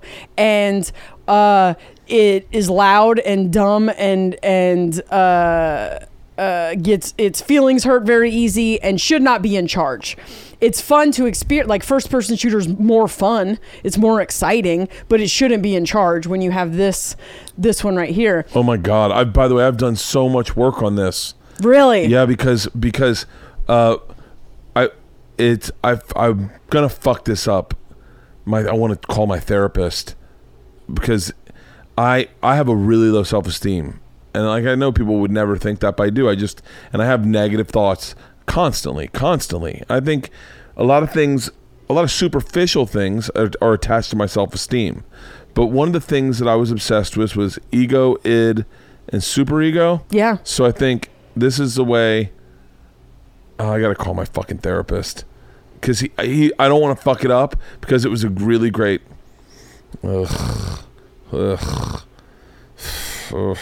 I'll share you. I'll share with you off camera what I'm ughing about. my therapist called me. I'm gonna. I want. You would think a therapist would answer? That's a, well. You call your therapist. It's got to be an emergency, right? Yeah. Uh, It's got to be an emergent podcast. Yeah. He better pick up. Let's just role play. I'm in a bad spot. I need your help. You have reached the office for Dr. Fuck yeah. hey, make sure you edit his name out, okay? Make sure I didn't even realize I did that. Make sure you edit his name out. Okay. Um, but yeah, it was Uh, the it was all based on Spock, Kirk, and Jim. Hmm. So like, my super ego is Jim. Ah, we're all gonna fucking die. We're gonna I'm gonna push it to warp speed. Uh, my ego is Kirk going, going, uh, going. That does it. We can make it. We can make. He's like the and Yeah. then and then it is Spock going. Guys, there's a logical r- resolution to this. Yeah. But yeah, I, I maybe I, f- now I'm feeling like one hit of meth might really set me straight with my theories. Yeah, it doesn't uh, uh, with everyone have that effect. I can't stop thinking about like this is all I've thought about or talked about over the last cuz I have spent almost every weekend I moved to LA in January and I uh, am not on the road as much as I was before and I have spent no less than two weekends a month locked in my physical bedroom while locked in this room with no windows and no doors. And it's almost like childhood trauma has sh- my so like my podcast is like a fun is like a f- is it me and a Mormon and it's a funny Who do you do your podcast with? uh, Aaron Woodall. It's called Mormon and the Meth Head. Okay. And it's uh, so it's a very funny podcast about trauma, basically. And it's a lot of like us working through uh, trauma. It's not what we thought it was going to be, but it's what it ended up being. And so part of me thinks like, okay, but we're stirring up a lot of this stuff with the podcast Yeah. but I it's me and this voice. So the first time this voice came back that I haven't heard from this voice in over a decade.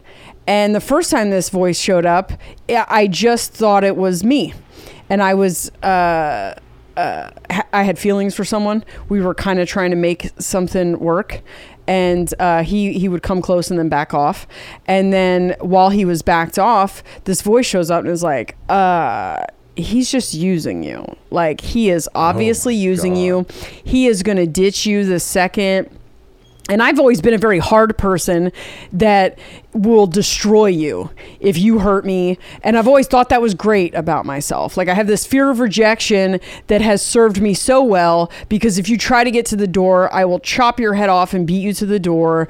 And it has gotten me out of abusive relationships and it has gotten me away from people that weren't good for me.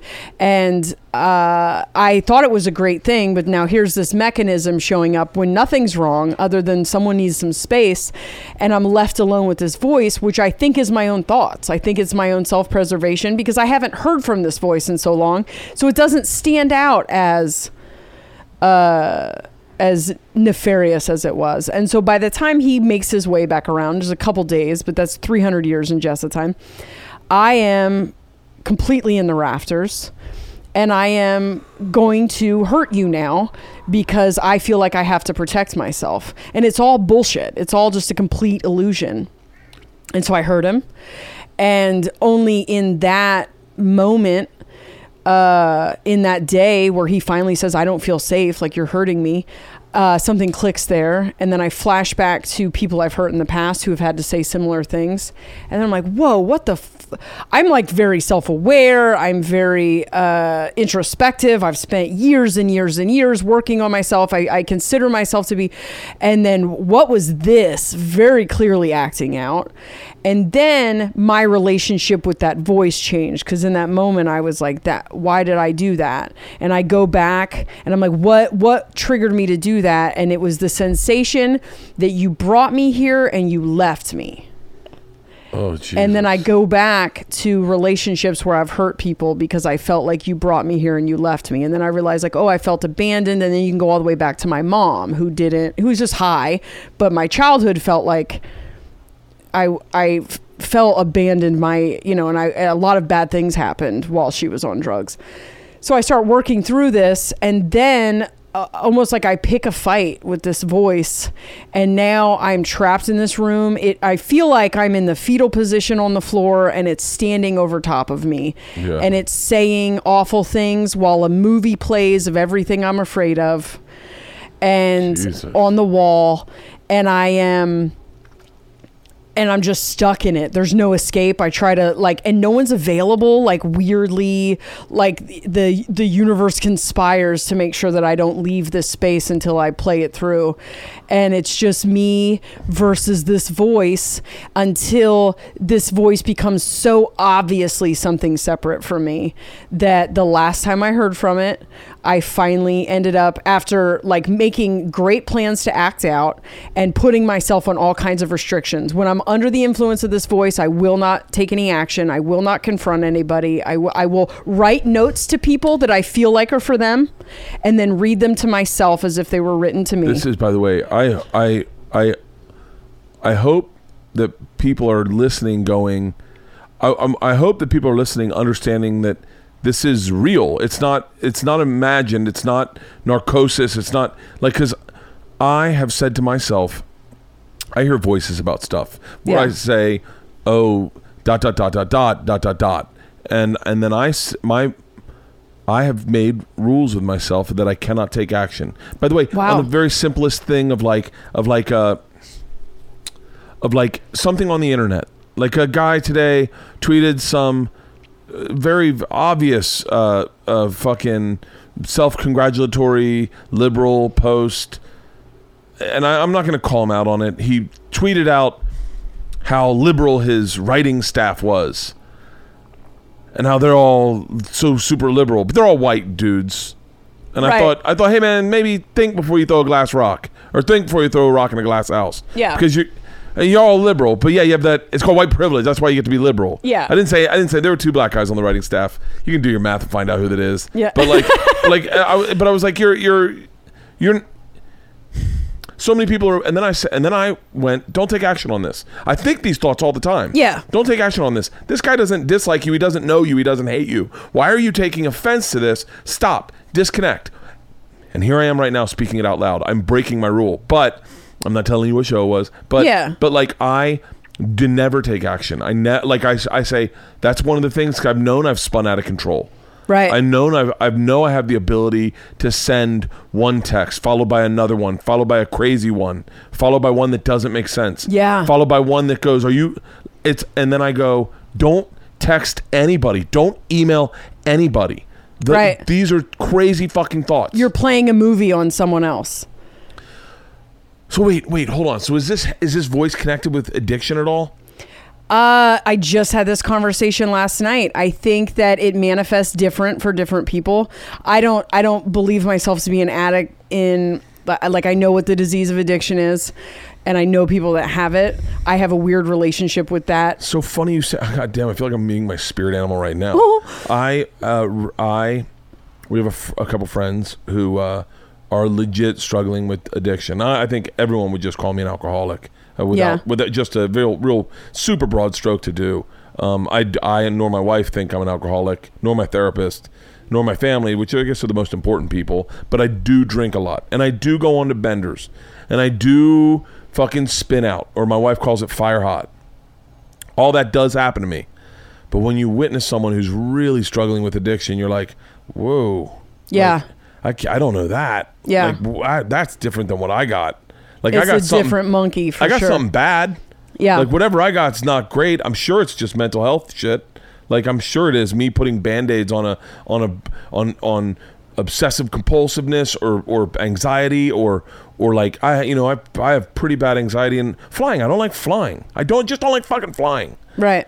and I, pills were not healthy for me. Booze seemed to be a good workaround, Yeah. but uh, you think you're self-medicating the anxiety with booze? I know I'm definitely am. Okay. I by the way, I I can promise you, I would seldomly drink if I lived in L.A.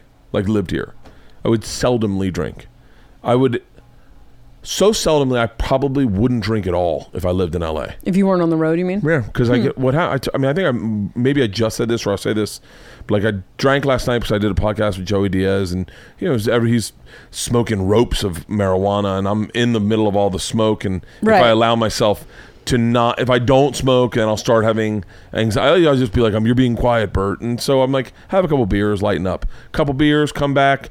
Uh, a couple Tito's and sodas, sleep. Not not a lot of booze for the B man. Right. I won't drink tonight. Uh, I won't drink tomorrow night. and then Thursday I will feel phenomenal. Like we were talking about. Yeah. I feel phenomenal. And then I get on the plane. I, it'll happen before I get on the plane. I'll work out Thursday morning in here. I'll take a shower, and I'll start having a fucking intense sense of dread, just like dread. And uh, my daughters won't be here, and I'll make a double Tito's and soda for the ride to the airport. Because I think, because I've done it where you don't make the drink and you get caught in traffic, and you don't get to have a drink before you get on the plane, and that's a fucking nightmare. So I'm, I'm just, oh fuck So the dread. Are you afraid of flying? horrifically. And the dread also can add into that voice. With- Yeah. Like without without any anxiety, there's uh that voice is pretty silent. It has been screaming these last two days. Like wow. screaming. Like fucking deafening. When I walked across the street this morning to go get my juice, it said the most mean thing to me. And I went, I and then I went, wait, why are you doing this? This is just you, Bert. No one thinks this. Why would you say that to yourself? I would never say that to anyone. And I was like, and I got, and then I was like, turn this around, man. How do you turn it around? And I just, and that voice is just right in my ear, just big brain, just saying nasty shit to me. Oh, and I'm, and then, and I talked to my wife about it before she left. And, she, and by the way, she's going to do, you know, Paul Gilmartin. Uh, yeah. I just did that podcast. Um. mental health mhm, happy mental- hour. Yep. My wife's going to do that. And Oh, I, wow. And I said, just so you know, like I'm fair game. If you want to talk about anything, uh, she goes, I already knew that. Like, Yeah. uh, she was like, yeah, I definitely, I'm not the broken one in this relationship. If he wants to talk about you, I'm going to be very candid and honest. Yeah. And I was like, oh the- God, I, I the stuff he pulled out of me, I was like, because I will talk about anything, but the stuff that I just hadn't, uh, mental health stuff when when I was a kid, and then this was uh, the last weekend I had with this voice, yeah. uh, where I finally was just like, "You're not real," and it like, like it exploded in that room. And I haven't. I feel like any minute I'm going to end up going back there. You know, I feel like myself trying to prevent ending up back there, but I haven't. It's been gone. now, did, now, did, um, like when you went sober, do you were probably, did, could you smoke pot, drink, or do anything? So what happened was I went uh I moved across the country. I decided on the airplane to get clean. I um I moved in with my dad who at the time I think had 7 years sober. And because my dad was also an addict and far more f- functioning than my mom. Now, are you just at a side, uh, sidebar? How far ahead of this are you with your kids? You're like, hey guys, just so you know, we got this. Like uh now in life like like in life were you like okay my mom my dad me my sister smoking black tar heroin Yeah, so we know that the the addiction runs in the family, and my oldest wanted to go out. So I'm very honest about drugs. I think a, a You're big very- problem, yeah. a, v- a big problem is uh, lumping in pot with other drugs. I think when Yeah. you tell your kids that pot and heroin are the same things, they're going to try pot, and you will have shot your credibility. might as well have anal sex Yes, and I never tried heroin. I was Yeah. around heroin all the time. You can die from heroin. You can't die from meth. I would have never tried. you can't meth. die from meth Really difficult. You have to have like a pre-existing heart condition, Yeah, yeah, yeah. or like you know. So I supposedly someone's lung. Everyone I know that died from meth got shot. Um, I or got like hot shot, like po- like Oh, yeah, yeah, yeah, intentionally yeah. poisoned or whatever. I don't. I have lost forty friends since I've been clean it, because they were heroin addicts that went back out. oh yeah Um, I uh, yeah, so I'm very honest about drugs. What every single drug does, what exactly it feels like. So my daughter went out and partied a little bit, did some pills, did some whatever, but had a had a like a strong awareness, and I don't see evidence of the disease. Like the disease of addiction feels like a vacuum yeah when you're around it. And when someone with the disease of addiction is uh that's interesting it feels like a vacuum it feels like a around it. vacuum. Like energetically, their vibe feels like a vacuum to me. And whenever, uh, when you take drugs and alcohol out of it, you watch other things get sucked up into it for a minute. Like it takes them a long time to learn how to, uh, you know, is gambling, sex, whatever, and then. Uh, and then it'll go dormant for a little bit, and then you watch it stir back up. I have never had any of that experience. To me, I just felt like I did I did it as long as I wanted to do it. Then I got bored, and I didn't want to do it anymore. Yeah. By the time I quit meth, I only did meth. I would do like psychedelics, which I have a heart like I don't firmly believe that they're the same thing as drugs. I don't think they are either. Um, I don't think they are either. I would definitely like I because I I have done just about everything. I haven't done meth. I haven't done. I've done for like pharmaceutical heroin. You know, just pills. Yeah. Like Dilaudid or whatever. Um, but I haven't. I I've done a lot, and I. It's so funny. I I'm I don't I'm not honest with my daughters. I'm by the way I'm just realized I'm saying that as the doors are open. Yeah. I'm not honest with my daughters. I wouldn't want them to do any drugs. I wouldn't want them to need to get high to throw a frisbee, even though I do. Yeah. I need to get high to throw a frisbee. That Yeah. makes it a lot more fun. Yeah. Like I wouldn't want them to have to experience anything that I had to experience, even psychedelics. Even though I know that a psychedelic experience can be so enriching to your spirit, I still would go, "D- d- just don't do it. Yeah. Like in my head, but Yeah. I agree with what you're saying. Yeah, So- I'm very pro psychedelics, uh, but it's this weird thing where I, I think someone with the disease of addiction should not do anything. Like, Yeah. should not risk throwing that equilibrium off at all because So- it is such. Uh, it, it is such uh, that voice is very difficult for addicts. So I get I get to Delaware. My dad takes me to some meetings, and I had crippling social anxiety. Like I I wasn't like this before drugs. I was very outgoing. I was someone that you could put in an, any room, and I talked to every stranger. And I get clean, and I don't know if it was because of living that long outside of society or just the chemical imbalance of, of doing meth that long and quitting. But I couldn't, I got a job as a, as a banquet server which is like you're you don't talk to the customers at all and then i tried to work in the uh, a la carte restaurant and would walk up to tables and couldn't talk it was Really? awful awful and it changed my entire life because i was this very outgoing person and now I couldn't and I was terrified. And so I was kind of a little bit lonely and my dad took me to a, an AA meeting and I was like no this isn't it. I don't really want to do this.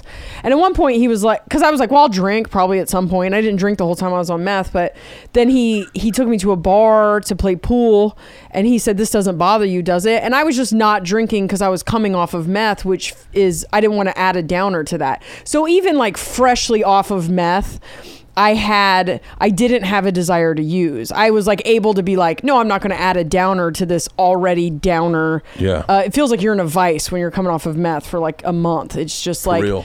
uh that like uh, it's like uh you're, you're just being pressured and it's you can't stay awake. And i was like i'm not going to add alcohol to this. But i thought i would drink afterwards. And then he was and then i remember thinking oh i can't drink? Okay whatever. Like i the whole thing was just like man i'm all right i'm done. Yeah. and so i get i get into the program and i loved it because i had a place where I like the very first person that shared was like, God, my PO's being a cocksucker. And I was like, oh, God, I'm home.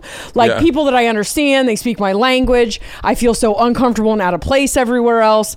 And so I just went gung ho with it. But the whole time I was like, I don't, I don't feel this desperate need like I- I just did it uh, until I didn't feel like doing it and I don't feel like doing it so like I don't do it. If I wanted to use, I would use, but then I just thought like what am I gonna get too sober? You know, like what is it like? It's gonna like it's not gonna hurt me, and so I just stayed in the program. I was like, you know, I did like who knows? Maybe there's a part of me somewhere in the back just waiting for me to think that I can use in moderation or something, and then sneak it. But I don't use because I don't like I don't want to. I just don't. I don't have the desire. It took. It was a lot of work to learn how to socialize without alcohol and how to because I a lot of things. I never had had sex while sober. Well, I either. never, you know. Oh, yeah. I Still. never I never did stand up. It was it was so hard to learn how to do stand up without Really? a drink.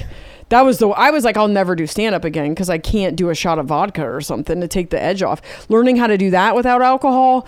Uh, once I had learned all that, it was like I don't know if I'm an addict or not, but like I'm not to like now incorporate a crutch when I've had to learn how to do all this stuff without it. I'm and I'm ha- I'll drink a Red Bull or a a 5-hour energy at the bar and have fun with the comics that are drinking, you know. Yeah. And uh, so my relationship with addiction, I don't think I do think I've I've I've dealt with a lot of mental health stuff in my life. Uh, they thought I had borderline personality disorder when I was a teenager, uh, which you're not even supposed to say. I don't think when you're a teenager. I did a lot of uh, dissociation. There was a period my my name as a kid was Jessica, and after getting abused and everything else, uh, there was a point at like 14 where I changed my name to Jessa. It was like 12. Changed my name to Jessa and had a very distinct break with Jessica. It was like I'm not her. She's weak. I'm putting her in a box. She let all this shit happen. No one will ever hurt me again. And I think a lot of what this last year has been for me is that she's coming back. Uh, for her, uh, you know, I, it's it's time to reconcile all these pieces of myself, and with her comes uh, me having to face this this voice and a lot of like walls that I built up that have served me so well. It's time for them to come down. Well, yeah, because everything's all. It's uh, it's so funny. Uh, so funny that I'd run into you on this day of my life. Yeah. But like I have, uh, I have a lot of old habits, and I have a lot of, uh, a lot of things happening better in my life now that have ever, never happened. And t- to, when I was having that conversation with my wife, she was like, "The universe is speaking to you, and these are all coming to a head right now because of all the things happening for you, and you need to make a decision on." Are you brave enough to face them by yourself, or are you going to fall into old habits? Are you going to do old things? Wow. And I was like, I was like, I was like, yeah, I'm, I'm, it's, like, it's a little complicated, but I'm like, okay, I, I think I can do both. And she was like, I don't know, can you? And so tomorrow the girls go to camp, and me and my wife are working all day, but it's like, it's not work. It's, I think it's working on me. Wow. My wife's a pretty bad bitch. Career. I would love to meet her. Oh, Career she, you stuff. will. She'll be here. Career stuff. My wife. So my wife will rent hotel rooms, and we will go for the day, and we'll work all day. yeah. Uh, but then the stuff when when we take our break, it's like it's almost like she can't help it, but she starts breaking down what's wrong with me and like what how we can work on this, and she's just a like. I came home hot this weekend, like Yeah. real hot, and she uh, was not. She was very cognizant of it yeah. and she was like uh, she was like and i'm planning on doing something i'm planning on doing like a big tour from like january until like june that will go in theaters from like it'll go uh, in north america um, europe and then australia Whoa. and but the way my the way my I cope with stress is in chaos and almost this like weird we talked about it a little bit on the beginning of a podcast but this weird like victimed artist like it, Yeah. it soothes me yeah. and like like I walked into a theater uh, the other day, and I was hungover and I wasn't feeling good and I was having all these bad thoughts and I couldn't stop them and I was like, yeah, this is how you walk into a theater as an artist. And I was like, wait, what the fuck? I was like, Yeah. I was like, Bert, don't do that. And like like it was just weird, like almost like the the self destruction I I embrace. I know that I can trust it. Yeah. You know. Oh, I remember in the night because there was a self-destructive, a very self-destructive part of me, and I remember in the '90s when Behind the Music was a show. Yeah. And I remember I would I would get so drunk on stage that uh, I once forgot I was because I was a host at a comedy club. I once was so shit faced that I forgot to come back in middle of the show. So the feature was up there just yelling my name. I'm outside trying to smoke a cigarette. I remember uh, Tribble had to follow me around on an entire run because I was getting so hammered on stage that I would just kind of start to trail off. Uh, I and I remember sitting in my hotel rooms though after shows and watching behind the music and this the plot for behind the music was always the same thing. Here's this brilliant person Yep. who wanted to be a star their whole life. They finally get it and they self-destruct. And I remember just like resonating with that identity Oh, and just feeling like this is the mask that I will wear. This is who I am. I'm going to be so good at this part. Oh, what the fuck! I I had an obsession with Shannon Hoon.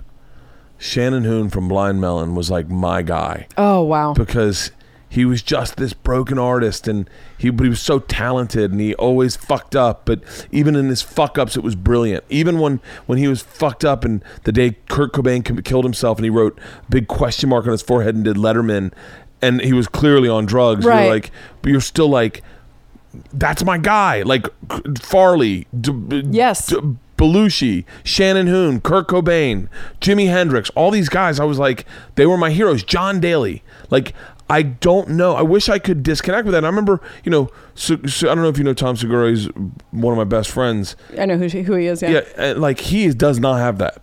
He's like a businessman first. Like, Yeah. there is no broken artist in that guy whatsoever. Yeah. He is like he is the guy who's like, you know, I'll call him up and be like, "Hey man, I got this bit about poor people and how America hates poor people," and and I'll be like, ah, "Okay." And, and then I'll be like, "Are you still with your business manager?" And I'm like, "What?" He's like, "You need to get rid of your business manager. You get a CPO, and let me let me let me just email you some information."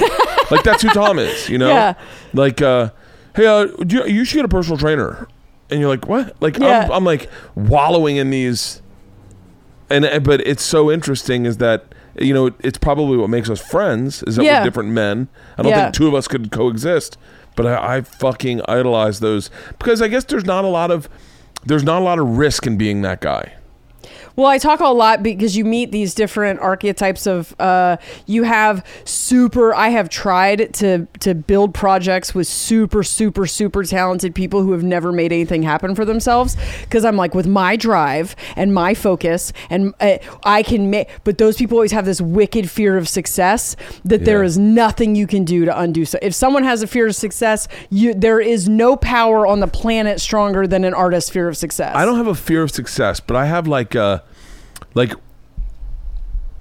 I have I don't know what this is, but like when uh you know when like they offered me a theater tour last year and I was like I'm not ready. And they're like I, I think you're ready. And I was like no, I, I think I I should do clubs and sell clubs for a year and like I just I don't think I'm I don't think I could sell theaters. But I'd watch people who You didn't think you could draw. I didn't think i could draw i didn't think i'd draw. Why would people want to come out and see me in a theater? Like, Wow. and so so I did and I did clubs, which is fi- financially fantastic. Yeah. It was great. By the way, there's more money in clubs. There's Really? a lot of oh yeah, yeah, yeah, yeah, yeah, yeah, yeah, yeah, yeah, yeah, yeah. Um yeah. Uh and and so but like and I hate to use Tom as an example, but I know that I'm safe talking Yeah. about him cuz Yeah. he is does not care Yeah. um uh his so they told him he was ready to do theaters and he was like yeah like he didn't even question it Yeah. his whole fucking career i've heard him say stuff like uh yeah you gotta get out of that fucking club man they got a rock venue you do i did a rock venue one night like he'd just be like of course they'll show up Yeah. and, and, and i'm always like i'm always shocked that he's like of course they'll show up like and he did his last theater run i mean he was adding so many fucking shows and then he was like, "You got to get out of the clubs, man. You got to do theaters. You're going to sell them out. You're going to add shows. Trust me." And I mean, I kicking and screaming. And then I I talked to my agents this this year, and I was like, "My special's coming out," and then I was like, "Okay, I think I'll be ready to do." And they're like, "Finally!" Like I did Australia. Their whole job is to know whether or not you're ready to uh, do that. I can do. I mean, my only job is the art part. I'm not Right. good at the business part. Right. But like the people who know how the business works are. So that's Yeah, but they interesting. but they don't always know. I've Yeah? s- yeah. Get on Instagram stories. There's a lot of people who do an empty? Who are, well, there's a lot of people whose ego is much bigger than their art. So Right. the opposite of what I am, and not not what Tom is. I'm not saying that this is Tom because we've had conversations about specific artists who we believe this is applicable to. They are people who would make a great uh, spreadsheet for what a comedy show should look like, a great Right. outline for how a comedy show should go. Right. Uh, get on stage, thank the host, uh, um, take a sip from the drink, relax, uh, move the mic stand over to the left. It's it's very uh, cut and paste comedy.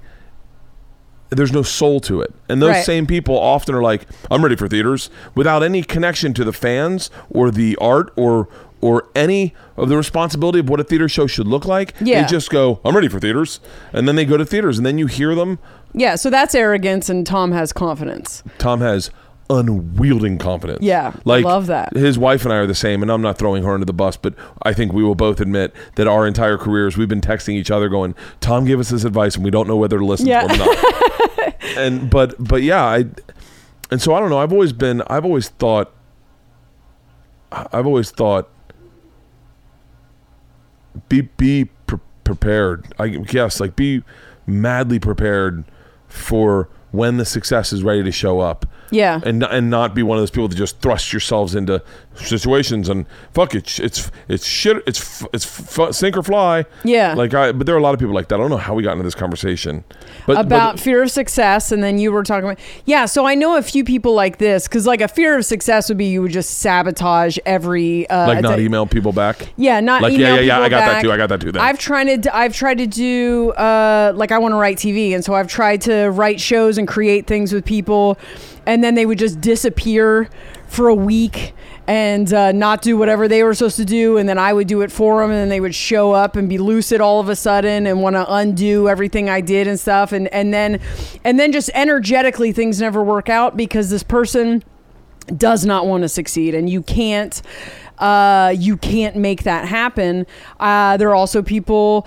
like uh, you like everyone wears a mask and you have some people that wear a mask that's so much better than what they are Yeah. most people right they're most Yeah. people are trying to put on and then there's people like you that i like once i start talking get to know them i'm like wow you wear a mask that's uh, you wear like a, a, a less than mask like you you uh, believe an identity that isn't uh, that isn't equal with your actual uh, output. Yeah, Your actual. I I I found I found that in this space I'm very safe. yeah. The people that listen to this have said things to me that make me co- that I find comfort in being honest. Yeah. Um, I di- I stopped being honest on Twitter and Instagram the same way I said don't put that out there. Yeah. I remember one night I had a. By the way, it was not a meltdown. It was like on Periscope, and I was like, I just didn't know who was watching, and I was getting ready to go to a Christmas party, and I was like, I was complain. I just all I did was complain that my shirt was tight and that my jeans were tight. That's it. That's it. I was like, fuck. So, but you know, I said it in a very Yeah. honest way, the same way. I'll say it. This is how I said it. I was like, fuck, I'm so fucking fat. I'm fucking tired of being fat. If you're skinny, you have no idea how much this fucking sucks. I have to go to a dinner party tonight. And I have, n- I'm just uncomfortable. I'm just uncomfortable. Like, fuck it. You know what? I'm gonna make a cocktail. It's all going away. That's all I said. Yeah. And everyone was like, bro, 911, are you okay? And I was like, oh, uh, sometimes. and I was like, never mind. I was like, never sharing on social media my feelings. So I'll always, if I'm on social media, I will never put out. Uh, I'll only show you the fun parts of my day, the parts I am enjoying. I'm never gonna be in fucking bed letting you know about what Big Brain says. Yeah. Interesting. Fucking, can you imagine what peop what people would think about me if they got to see me in a bed in a hotel room? Like, Big Brain says I got colon cancer. I think everyone's going through this right now. I think so, Everyone I talked to, I just was with another comedian, and when I was started describing this voice, because I've been obsessively talking about it for weeks, she was like, "My boyfriend and I were just talking about this, and we were talking about how it's not you, how it is a It's not. fictional bully." that exists inside your vo- that exists inside your head because she was talking about how it creates conflict in her relationship because that bully's like uh did you hear what he just said to you Did you hear how she said it to you? yeah Did and you then hear her how she boyfriend would have to to be like I didn't say that. I understand that you and so like uh, my podcast partner and I like things get we're trudging up a ton of trauma all the time and stuff. So our like we'll get to editing a podcast where it was just rough and uh, eh, and then we'll be projecting onto each other, you know. And it's like okay, we're just in this hotel room. We have just recorded five hours of I'm making my podcast. It's hilarious. I promise. I'm making Yeah. it sound very uh, dark, but the conversations get like this, and then uh, uh, we. Uh, you know, we're. I can tell I'm projecting. Like I'm. I'm playing a movie on you. I'm having these feelings, Yeah. and I'm playing this movie onto you, and it has nothing to do with you. I got to want my wife to come out for two seconds. Is, Yeah. You know if LeeAnn's here? I, I can. I can. Uh, uh, this is uh, Big Brain talking here. I track her on on uh, Life 360. So, nope, she is still at. Uh, wait, she's still at uh, Paul Gilmartin's house. Who you ready? You ready? You ready to hear? Tell me if this is crazy or not crazy. Okay. What She's a still- small world the podcast world is. yeah, she's doing Paul Gilmartin's podcast today, and uh, well, she started a podcast. She had a really negative big brain in her head, and her big brain was uh, was very silent, but and very casual and very uh, like matter of fact. You have no purpose in life. You've got nothing. You and you will not have nothing, and you need to be cool with that. Okay.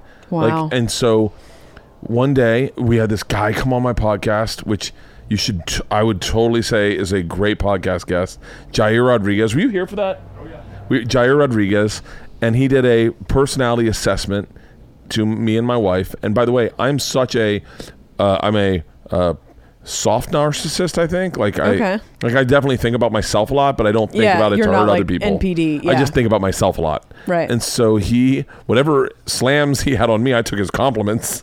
I was like, I do do that, and that's what makes me stronger. Yeah. And he broke down my wife.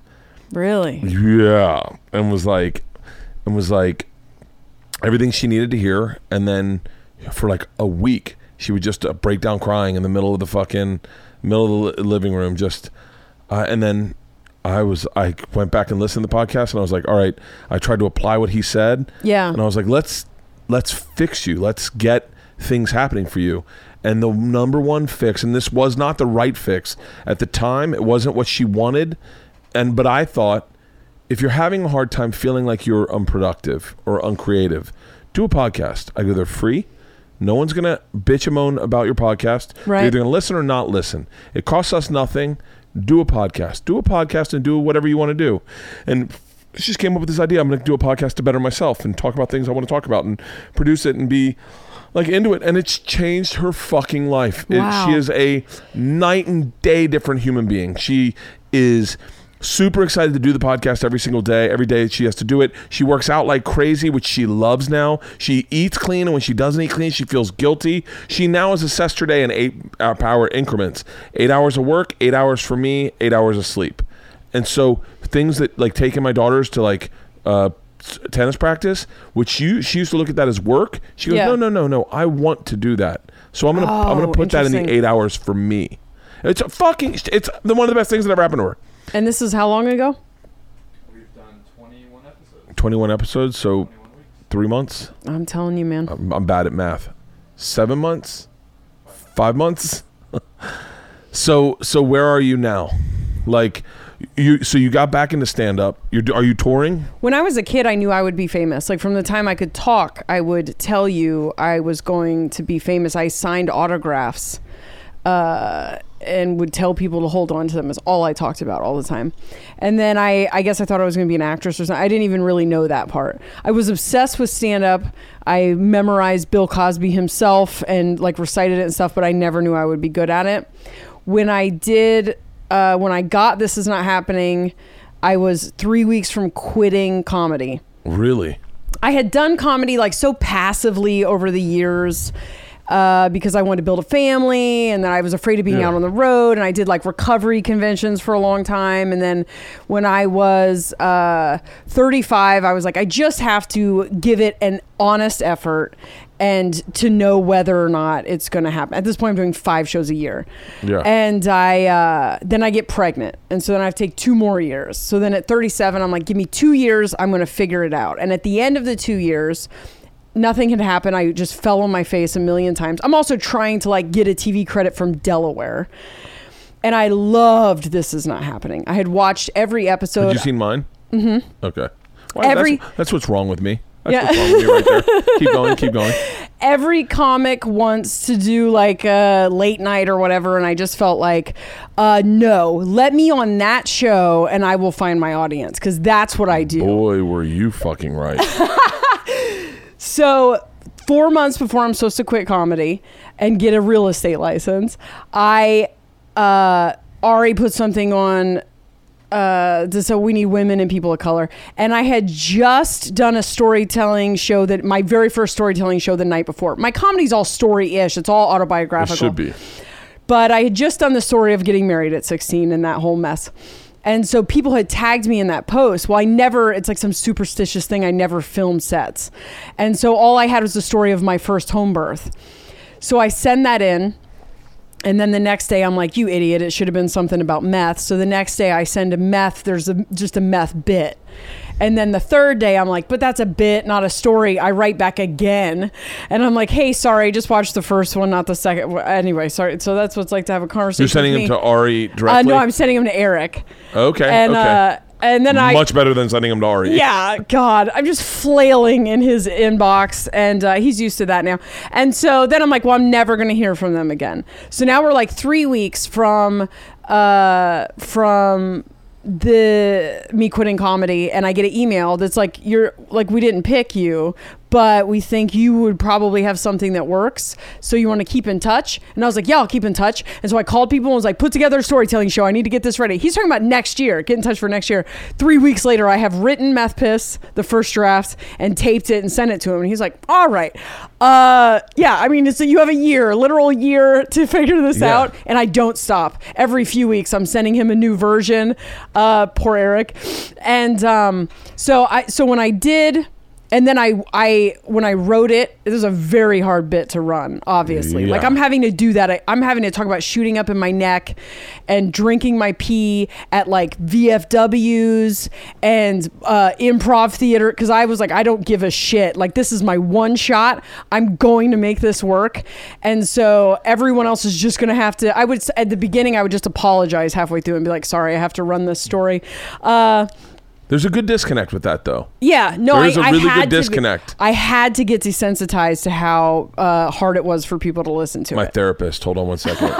hey, real quick, I'm on my podcast and I was trying to do the Doctor, the Spock and and uh, Jim and uh, uh, Scotty analogy for id, ego, or suit. What was it? Yeah, id, ego, super ego. What is it again? Will you say it real quick? Id, e, id, ego, super ego. And which one's which? So, um, Bones is the id, Spock is the ego, and Kirk is the super ego. Oh, Okay. All right. Actually, you know, you can play it up different ways, but I think the best one is id is Kirk because he likes to fuck everything. Yeah. Okay. He likes to fuck And everything. that's where he goes.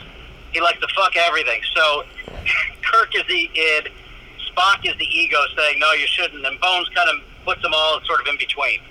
Okay. All right. Great. All right. Well, I'll, I'll. I didn't need you. I was worried that as soon as I called you, you thought something was wrong with me. I'm in the middle of a podcast. Uh, I'll give you. I'll talk. I'll see you next week. You got it. All right. Thank you. Don't charge me for that. Um, so wait. So so you're tra- you're running this in VFW halls? yeah, I'm in running it everywhere Yeah. and getting it ready. And when I was on stage, uh, in so I'm living in Delaware, so I was on stage in uh, L.A. doing meth piss for the first time. I felt like in my hand, I felt the thing I knew was going to exist when I was a kid. Like I knew it, and I got off stage and was like, "We have to move to L.A." and uh, I'm still married at this point. Like the marriage, the marriage, like, and it was amazing, and then just wasn't, just almost overnight. Yeah. And like, I'm just not the type to like, I'm not gonna do something that's like, I'm not. I'm just let's just not do this anymore. So we were right before that, and uh, I just was like, it's ha- this happening. Reality for me felt like a. I do believe I create my reality, not cheesy like The Secret, but I do believe like, and it used to feel like a landscape that I fill with things uh, through decisions and like intentions and attracting people and things to my life. And the moment I was filming This Is Not Happening and felt that in my hand, it started to feel like a timeline, a pre-manufactured timeline that I'm ju- that already exists, and I'm just the decisions and the intentions are just uh, like I'm I have to like vibrate on a frequency to walk on it. Yeah. And since then, I have started to feel like there are multiple. I spend way too much time thinking about this shit. Anyway, so then I, I lived in LA within six months. I drove around LA the next day and was like, "Oh, Glendale! I like Glendale. I'm going to move to Glendale." Really? And uh, I had to move out of my house, move into my parents' house for six weeks, where I worked overtime at a fine dining. Re- like I hadn't had a day job in years, uh, where I worked overtime at a fine dining restaurant to stack money, and then just did a huge show before I left. Took all that money and moved to LA. And uh, I went to a comedy festival because I'm live in Delaware. Nobody knows who I am. Yeah. And I went to a comedy. I work at a comedy festival you work that at I a comedy that I bombed at. I bombed at a comedy festival in 2014 and was like, I have to come back and redeem myself. So I was like, you guys should let me do your social media, and they needed a a new coordinator. What's they had the what's comedy festival? Big Sky. I don't know. Yeah, it's just a it's like a competition kind. It's Oh, okay. great. It's like Yeah. camp Montana? for comedians. Yeah. It's great. Yeah, I'd no, it's a phenomenal, and it was like three years old at the time, and so I just worked uh, for free to get back to this festival because, and then you know, uh, then I get to do twelve minute sets in front of industry, an opportunity I'm not getting in Delaware. Yeah. I had to create for myself, and so I I was going this year, and I was like, I'll get repped. This is my fourth year at this festival. I've never gotten repped out of it, but I just like knew I was like, I'll get repped because this is not happening. It was like not coming out.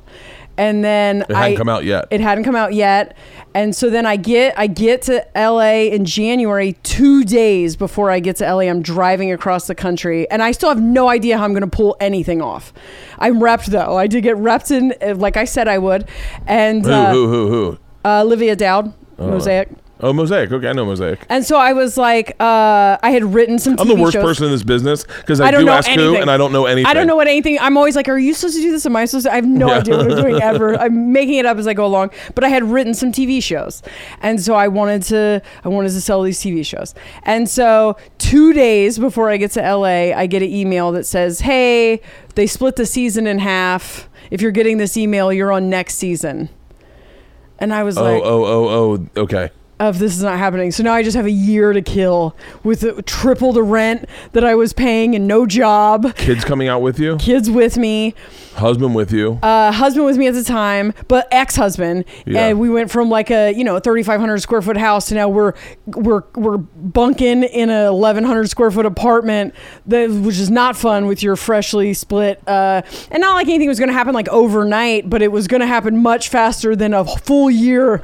Yeah. And uh, I was like, ah, man. Sometimes I have these experiences where I feel like I'm steering, like I have decided I'm going to experience something, and then reality says, nah. But I feel like I'm having a standoff, and I was like. No, I came here to experience this. It's not changing. And I just had this weird standoff with reality where I was like, no, it's coming out this year. And then uh, the season came out. They did the they did the preview, like everything else. And I was on a great episode next year. But But your episode hasn't. Well, your episode came out. so then in uh I had all these things like planned, right? Yeah. And then I was like, okay, well, I'll take my time. I did this doesn't feel real though. Doesn't feel real. It does feel like I'm on the final click of this uh, roller coaster. Doesn't feel like I'm going to sit here for a year. And then like mid-February, I got a call that was like, "Hey, bad news. Uh they cut your episode up." And I was like, "Yeah, I don't care about Can you put me on the internet though?" And they were like, "Oh yeah, that's in 2 weeks." And I was So like, wait, that you didn't go on Comedy Central? "I don't think so." Who gives a fuck? Who gives a yeah? I mean, Uh, no who gives offense, a Comedy fuck? Central, but like, I was Look, no, no, no, no, no slam to Comedy Central, but I'll tell you right now, I've had more. I don't know if my episode made the air. Yeah. I don't know, but I'm. I know for a fact, Flying Dildos, which was the second story I told on there. Um, I I want to say I want to say it has. Let me see.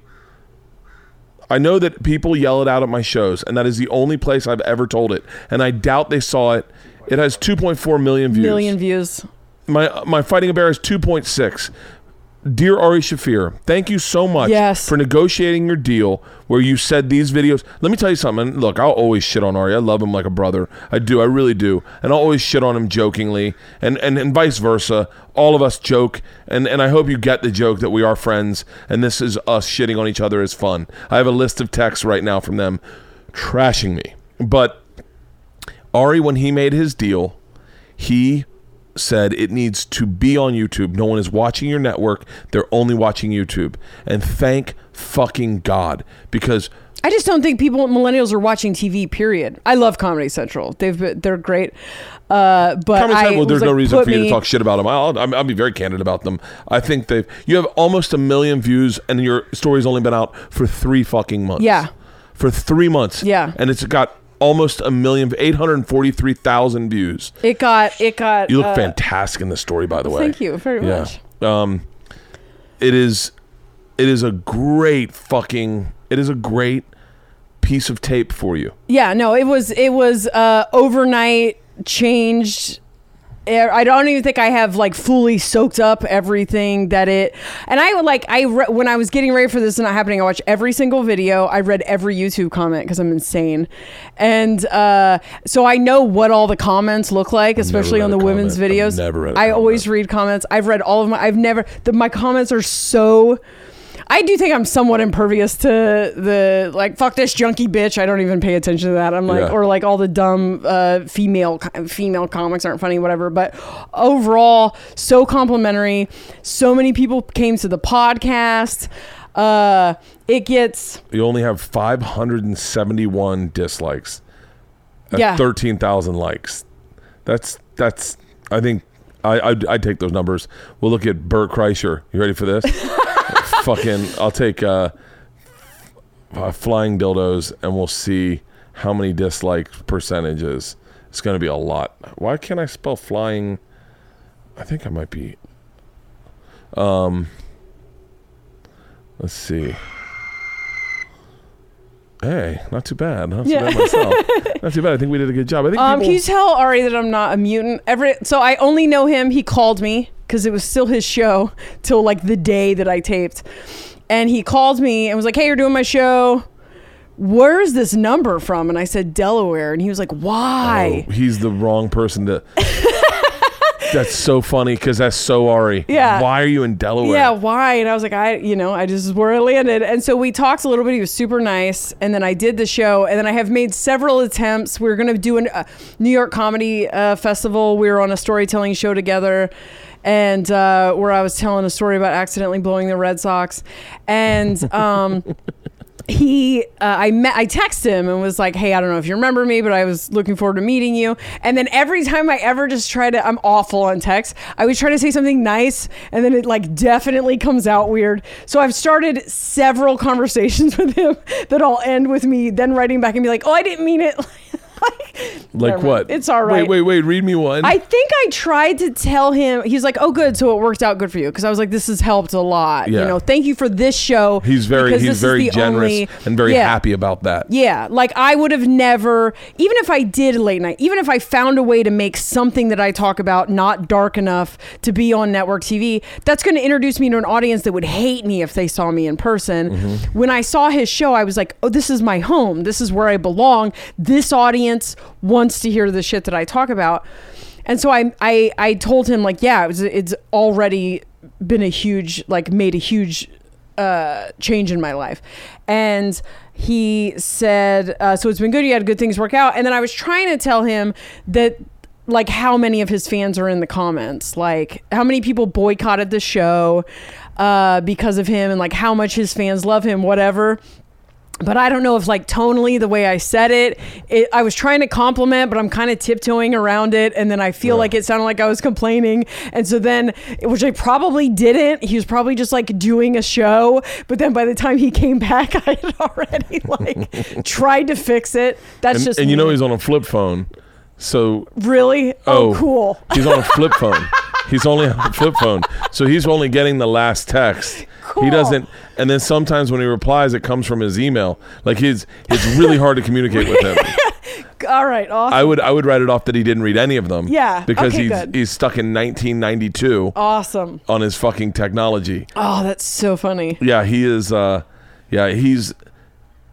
You know, the only thing that sucks is that uh had he been a part of the show, and this is the best part of Ari, I I didn't experience it as much because I think I storytelling wise, I think I was a little, I was f- more far ahead of the the rest of the everyone getting into it. Yeah. because I was doing it for real. Yeah. like I was doing it for real. I mean, I, I told the machine story four years straight Such a every great story. every show trying to figure out how to tell a story and now i'm a lot quicker at getting to a story Yeah. but i had to learn i learned that on my own and so many people get into storytelling who want to do it who get lost and ari ari and i would sit and talk about story and, and why some stories work and you'd you'd find out things like it was just from like random feature acts would be sitting on the road with you and you go you know why i like that story i knew it was i knew when it was over and you're like what He's Yeah. like, "Yeah, I knew when it was over. Like I could tell, oh, it's over now, I, and that's why I started clapping because it was over. And Yeah. like, really. So like, but one of the things he was really good with was sitting with people and helping them with their story and telling them what was g- great about their story, and and I've done it with other, with comedians since who have done this show, who because Ari's agent is a good friend of mine, and uh, just being like, "Hey man, can you help me with my story?" And so I'd have them tell me their story for like over an hour, Yeah. and then I'd reworkshop their story with them and kind of go, "Here's here's the arc I see." Yeah. But uh, but your story was so good. It got it had Thank all the you so things I love in a story. Had all the things I love in a story. I love a strong open. I love a strong open. I love a fucking through line. I love. I, I I you arced it. You slowed it down. You sped it up. All the things I love in a story. What you had it. You should thank Dave Williamson if you ever see him. Okay. Do you is know that Dave who? Is Williamson? that who? Yeah, I do. Dave Williamson was. He was we were- there that night. we were backstage in Birmingham. I said something. I had a punchline, or no, I had a punchline. Then that night, later that night, after uh, watching your set, I had a joke about my daughter's fall, softball team, a bunch of white girls crumbling like meth teeth, and it's so funny that. And then uh, I, Dave was like, "Oh, we got to Google her teeth," and so, um, but uh, Dave Williamson was backstage. He's like, "Have you heard of Jessa Reed?" And I went, "No." He goes, "Dude, that's Really? that's one of the best Aw. stories I've ever heard." And I went, "Wait, what is it?" And he goes, "Just Google it. She drinks meth pee." And I went, "I'm in. I'm in." like I love when someone can do like I remember uh, Nate Bargatze was like, "You ever hear about the time Joe List shit in that girl's shoe?" I was like, "Oh my What? god, that's how." It's yeah, I'm like, "I'm in. I'm in. yeah, I'm yeah, in." yeah, yeah, yeah. And I started watching it, and I had to pause it because I had to go on stage. And when I got off stage, I went right back to watching it. I was thinking about it on stage. Oh my I was, That's why I said I hadn't gotten the part. I don't know if I what part I got into, but that's where I was thinking about it on stage. And when I said these white bitches crumbled like meth teeth, I was thinking of you. Right. And I Oh was like, God. yeah. And so I thought, and I and I got off, and then I got home, back to my hotel, and I watched it again, and then I fucking went online. I googled every fucking picture of you I could find, and I was Holy like, I was like, this is this is what makes, in my opinion, what makes a great comedian is someone where you watch the one thing they do, and then you're like, fuck, I'm fascinated. I got to know everything. Wow. So yeah, so if you see David Williamson, buy him I a Bud will Light. absolutely message him. I'm gonna find this uh, album for you also. Oh, I'd love to see it. Because part of me thinks you you probably looked like a ton of girls I've partied with. All right, so it's every. Just you can just swipe through that album. Oh my god. you won't oh see the teeth. There were there were none by this point. oh my god. And there's a lot of like uh, black eyes because we didn't get into the uh, the the domestic violence stuff. But I got uh, you know I took propane tanks to the face and stuff. So And you do have you have great skin. You don't look like you have acne spots at all. yeah, I didn't get any. Uh, I got very little acne. I, not more than I ever got. Not on meth. Do you still smoke cigarettes? No, I quit I, when I had a year clean. Really? Your hair looks interesting as fuck in this. So these are braids, and now I'm kind of self conscious about sharing these photos because like we didn't know anything about cultural pro- Oh, fucking appropriation. suck a dick Uh, on that. my best friend was black. He put braids in my hair. Oh, they and can. so oh, I, wore would never be self conscious of this. I would definitely. Is this is this you? A mugshot? Yeah, so that is I got caught in a burglary. I was so slick though, and uh, I knew that the cops were coming because we were with someone who was definitely a rat and whose phone had gotten turned off that day, but he was outside on his phone, and I was like, "This fucking rat." So I wrote myself a note that uh, that was like, "Hey, whoever the owner of the house was that we knew wasn't there, uh, I climbed in your doggy door to get my stuff, and your house looks ransacked, like people robbed it."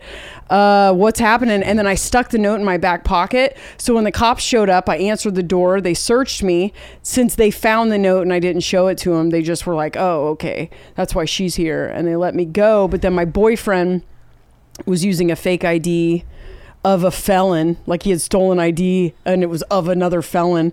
So they realized he was lying. And then I was just trying to be a down ass bitch. And I was like, A down ass bitch. you're not taking him without me. And they were like, all right. So God, that's so that you don't. That doesn't look like you at all. really? Yeah. Yeah, so this is like 25 years old. That's like 23 years old. Oh my God. That's my sister. That's your sister. Yep. She looks like she's having a good time. Yeah, she was uh but see like this is like the the self-awareness in the pictures where I know because this was to take a selfie you had to take a camera, you had to put it on the timer. Yeah. Then you had to prop the camera up. So I had rolled that camera up into the window of the car I was living in. And then just so I could take this picture and it kept falling out and it kept like the timer kept going off. So I was kind of laughing at myself Yeah. uh, whenever I was doing like super tweakerish stuff. It would. A lot of tweakers fucking- don't know. Like they don't know that they're being a Well, I'll tell you what. Everyone listening, you got to hit up Ari so you do Ari's podcast because Yes. because Ari and I do very different podcasts. I'm not the best interviewer. Ari's a really good interviewer. Yeah. like he really is a genuinely thoughtful interviewer. And his, I, I've listened to some of his interviews he's done, and I've gotten real like like he doesn't mind. Like for me, I sometimes I like the broad stroke. Ari Yeah. doesn't mind taking one thing you say and whittling that away.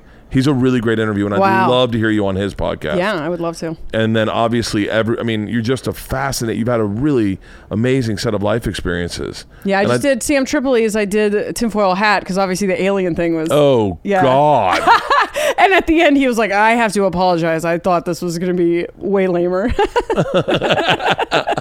well um I, i'm telling you i don't know i mean You've got representation. I don't know what else I can do to help you other than promote the living fuck out of you. So if Oh, you've got a tour date, let me know. Tag me in it, and I'll retweet it as always. Okay. And get you on Ari's, and I'd love to have you back on the podcast. yes, for sure. I would love to have you back on the Yeah, podcast. absolutely. And I would love to get you to do. I don't know if my wife's friend will do a podcast, but I would love to get you on my wife's podcast with her friend. Okay. And just and just share stories. Absolutely. Um, I can always tell when my podcast needs to be over because Yeah. my daughters start walking by for They no start reason at all. circling, yeah. And they're just like, "Hey, oh, okay, yeah," and they're going to get one egg out of the chicken Yeah. coop. um, but this has been awesome, Jessa. Thank Oh, you so you much. so much. How much time do we do? That's perfect. Awesome. Two ten. Hey, uh, let tell what's the name of your podcast? What's where can everyone find you? Uh, Mormon and the Meth Head is the name of the podcast. It's everywhere that uh, podcasts Who do you are. do it with? Uh, Aaron Woodall. Oh, that's right, Aaron Woodall. Aaron Woodall. And uh, and what's your Instagram, your Twitter? Uh, my Twitter and Instagram are both Jessa Reed Comedy. And I got jessareed.com, obviously. And then just Jessa Reed on Facebook, where I spend most of my time. You can follow me. Oh, on you are you big on Facebook? big on Facebook. Uh, I, I wouldn't be shocked if you had an hour special on Comedy Central within this year. wow. The, because Thank you. yeah, because the the big stories that have popped from there are like Ali Siddiq. Yeah. and his his special did amazing for them. Yeah. But I think people that find you on there and you're an authentic storyteller with with a point of view, and if you have you and Ali are so much alike in that you're people who lived a life and definitely grow grew up and have a point of view. Right. But there's still a part of you in like there's so much a part of you that's so much still in Ali. Like Ali doesn't like when people talk down to him because he's shorter than them. Yeah. And that's the same thing. Where you're like, you're like, I believe in this manifest destiny. Yeah. I believe that I can push. I'm pushing up against my destiny. Like Yeah. that is the same fucking voice. That fight, yeah. Yeah, it's awesome, and I'm so glad I got to meet you. Thank you. Me too. This has been great. yeah, thank you so much. Thank you.